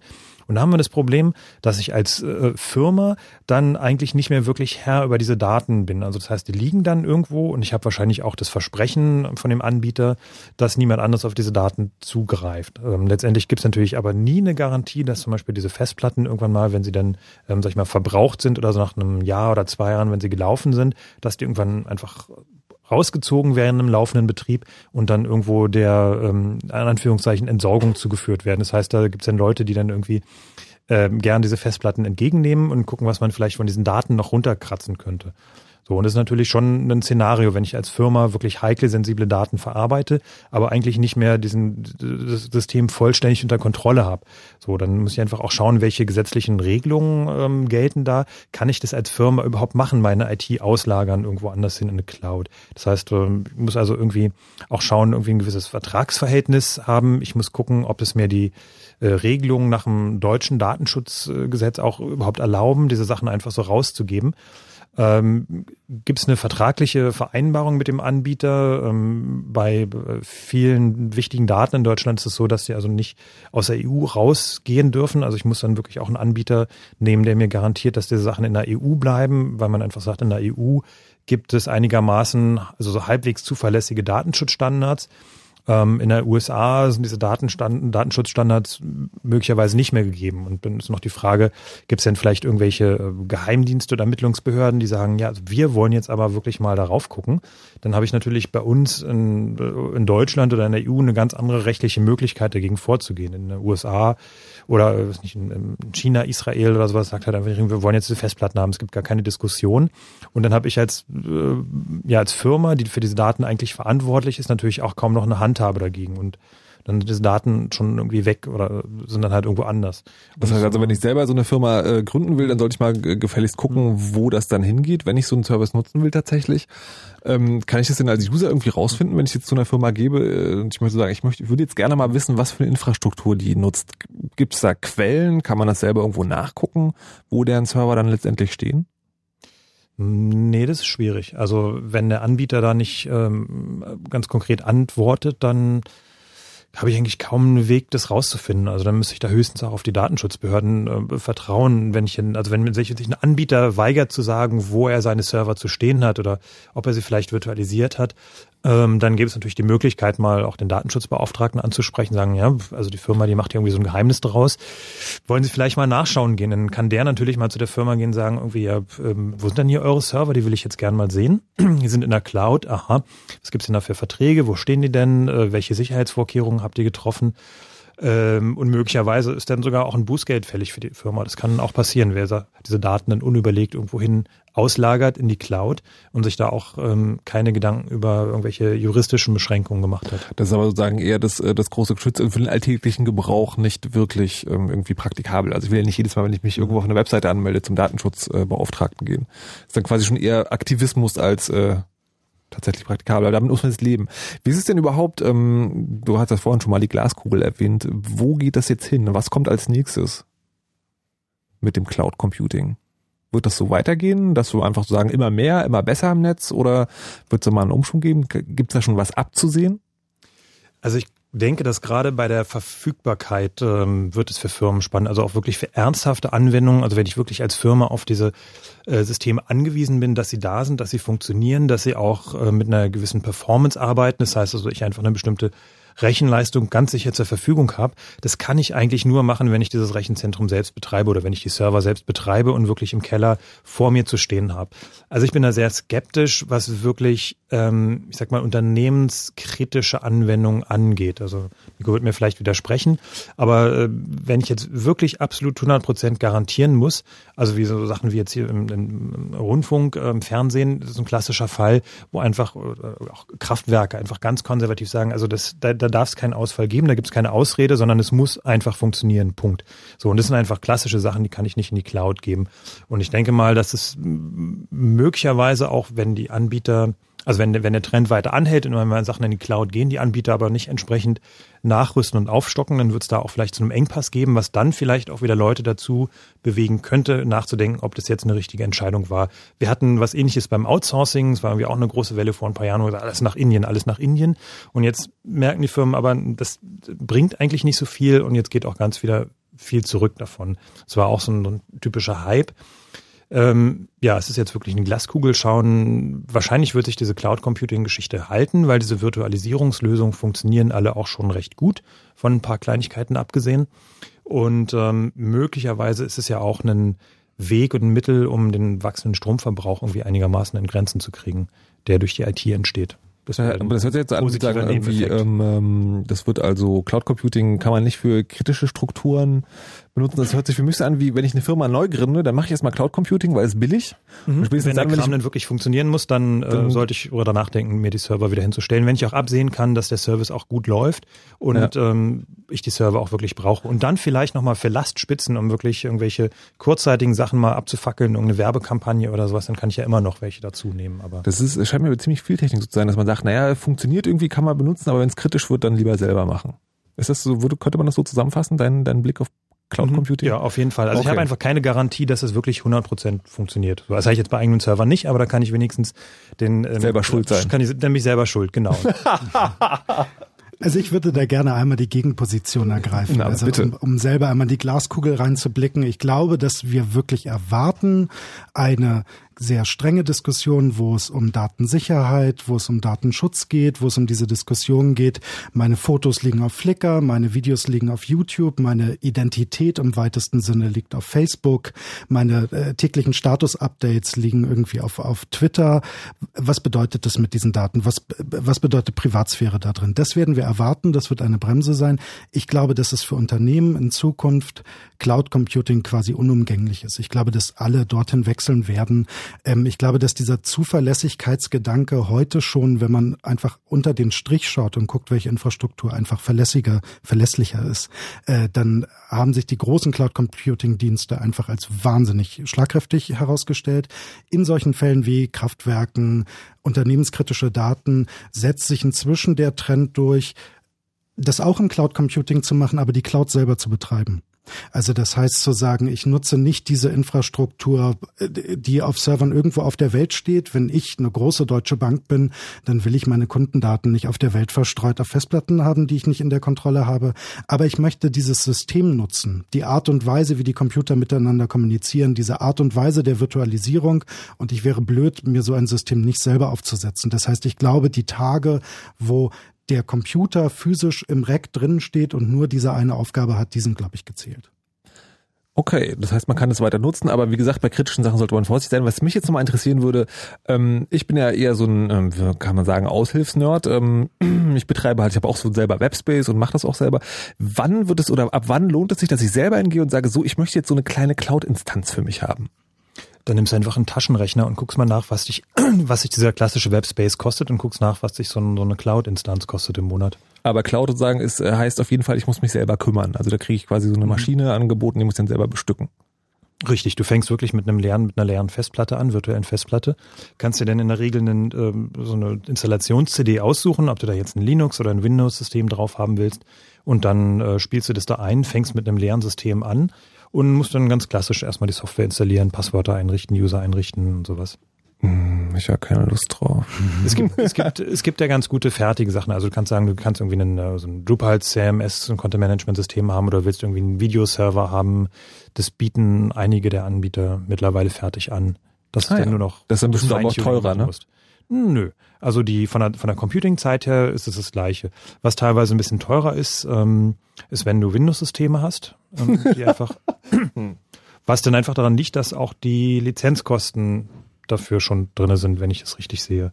Mhm, korrekt. Mhm. Im Übrigen ein interessantes Cloud-Problem, dass Softwarelizenzen heute ja mhm. meist an die Installation oder den den Prozessor gebunden sind. Stimmt. Und diese Also das Lizenzgeber. Windows selbst auch schon, ja. Genau, und die Lizenzgeber ähm, tatsächlich schwere Probleme haben, sich an diese Cloud zu gewöhnen und zu sagen, was bedeutet, was ist eine Lizenz in Zeitaltern dieser schwammigen Grenzen? Es gibt da neue Lizenzierungsmodelle, also Oracle hat eins draußen, Browser, Streaming Server, Adobe. Also es gibt sozusagen äh, Lizenzierungsmodelle dafür, aber es kommt sehr zaghaft. Äh, Hast du da selber schon mal Probleme mit gehabt? Nee, wir haben tatsächlich schnell eine Lösung gefunden, aber das hätte ein großes Problem für uns sein können. Okay, Lizenzierungsprobleme gibt's also auch noch. Wir haben ziemlich viel gelernt heute über Cloud Computing hier im Chaos Radio auf Fritz. Frank Rosengart und Nico, oh Gott, jetzt habe ich den Nachnamen vergessen. Longolius. Nico Longolius. Vielen Dank euch beiden. Gerne. Noch äh, letzte Hörer, sowas wie immer Backup, Backups, immer Backups machen, Herrgott, zum Beispiel auch von meiner Sprechfähigkeit. Wollt ihr da noch was loswerden? Also eine gute Idee ist, ein Backup einfach auf eine externe Festplatte zu machen, vielleicht sogar zu verschlüsseln und das irgendwie einem guten Kumpel in die Hand zu drücken, dass es aus der Wohnung raus ist. Statt Ich glaube, für die meisten User ist der, der, der Satz, ein Backup haben ist schon toll. Ich glaube, die meisten User da draußen haben noch gar keins. Eins ist schon verdammt gut. Ein Backup solltet ihr also auf jeden Fall haben. Das gilt auch nach zwei Stunden Cloud Computing im Chaos Radio auf Fritz. Und immer gut das Internet in Schuss halten, sonst bringt die Cloud nichts. Das stimmt. Und hier kommen jetzt, äh, ich hoffe, Sie haben es gut durch die Cloud da draußen geschafft, Smith und Smart, die euch im Nightflight mit Mashups erfreuen werden.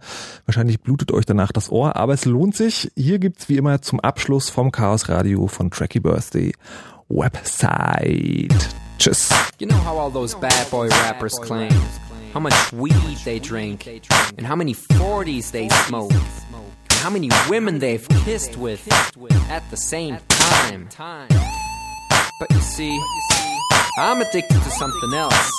It's not about fancy cars or bling bling, unless it's a glitter animation.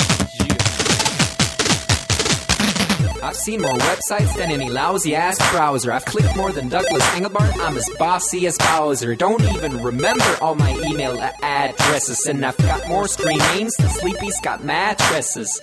I need the internet like Whitney Houston needs crack. If you feel the same way, let me see a delicious this track.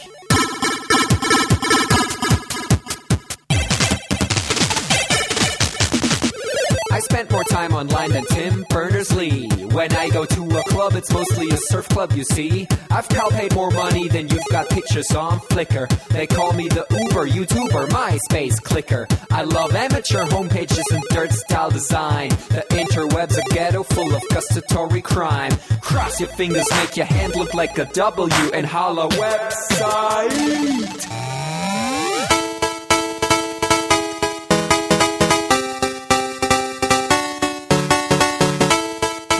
My future girlfriend. This is what I sound like. Uh, Photos and Nick, upping it up. Check your birthday, keep on fucking it up. What? All my bitches up in the club. Let me see you shaking it, don't stop. Rub it down, bounce around, wiggle every pound. Get it to the hyper ground. Everybody dance, jump if you like it, this sound. Feel the bass drop, hear the beat pop. What you gon' do? When it's time to take off, climb the rooftop, jump out of your shoe. It goes oohs, oohs, happy face balloons, unfadable pokey tunes, dance moves from shitty cartoons, really hot wounds, hungover afternoons. The club's full with the whole sweaty nation. That seems out of the wrong medication. Rave invasion, it's a D-Thing. Moin, kein Punkt, Job, Peng. 1, 2, Polizei, 3, 4, Polizei, 5, 6, Hacke, 6, 7, 8, bitte. It's an Index Finger Party.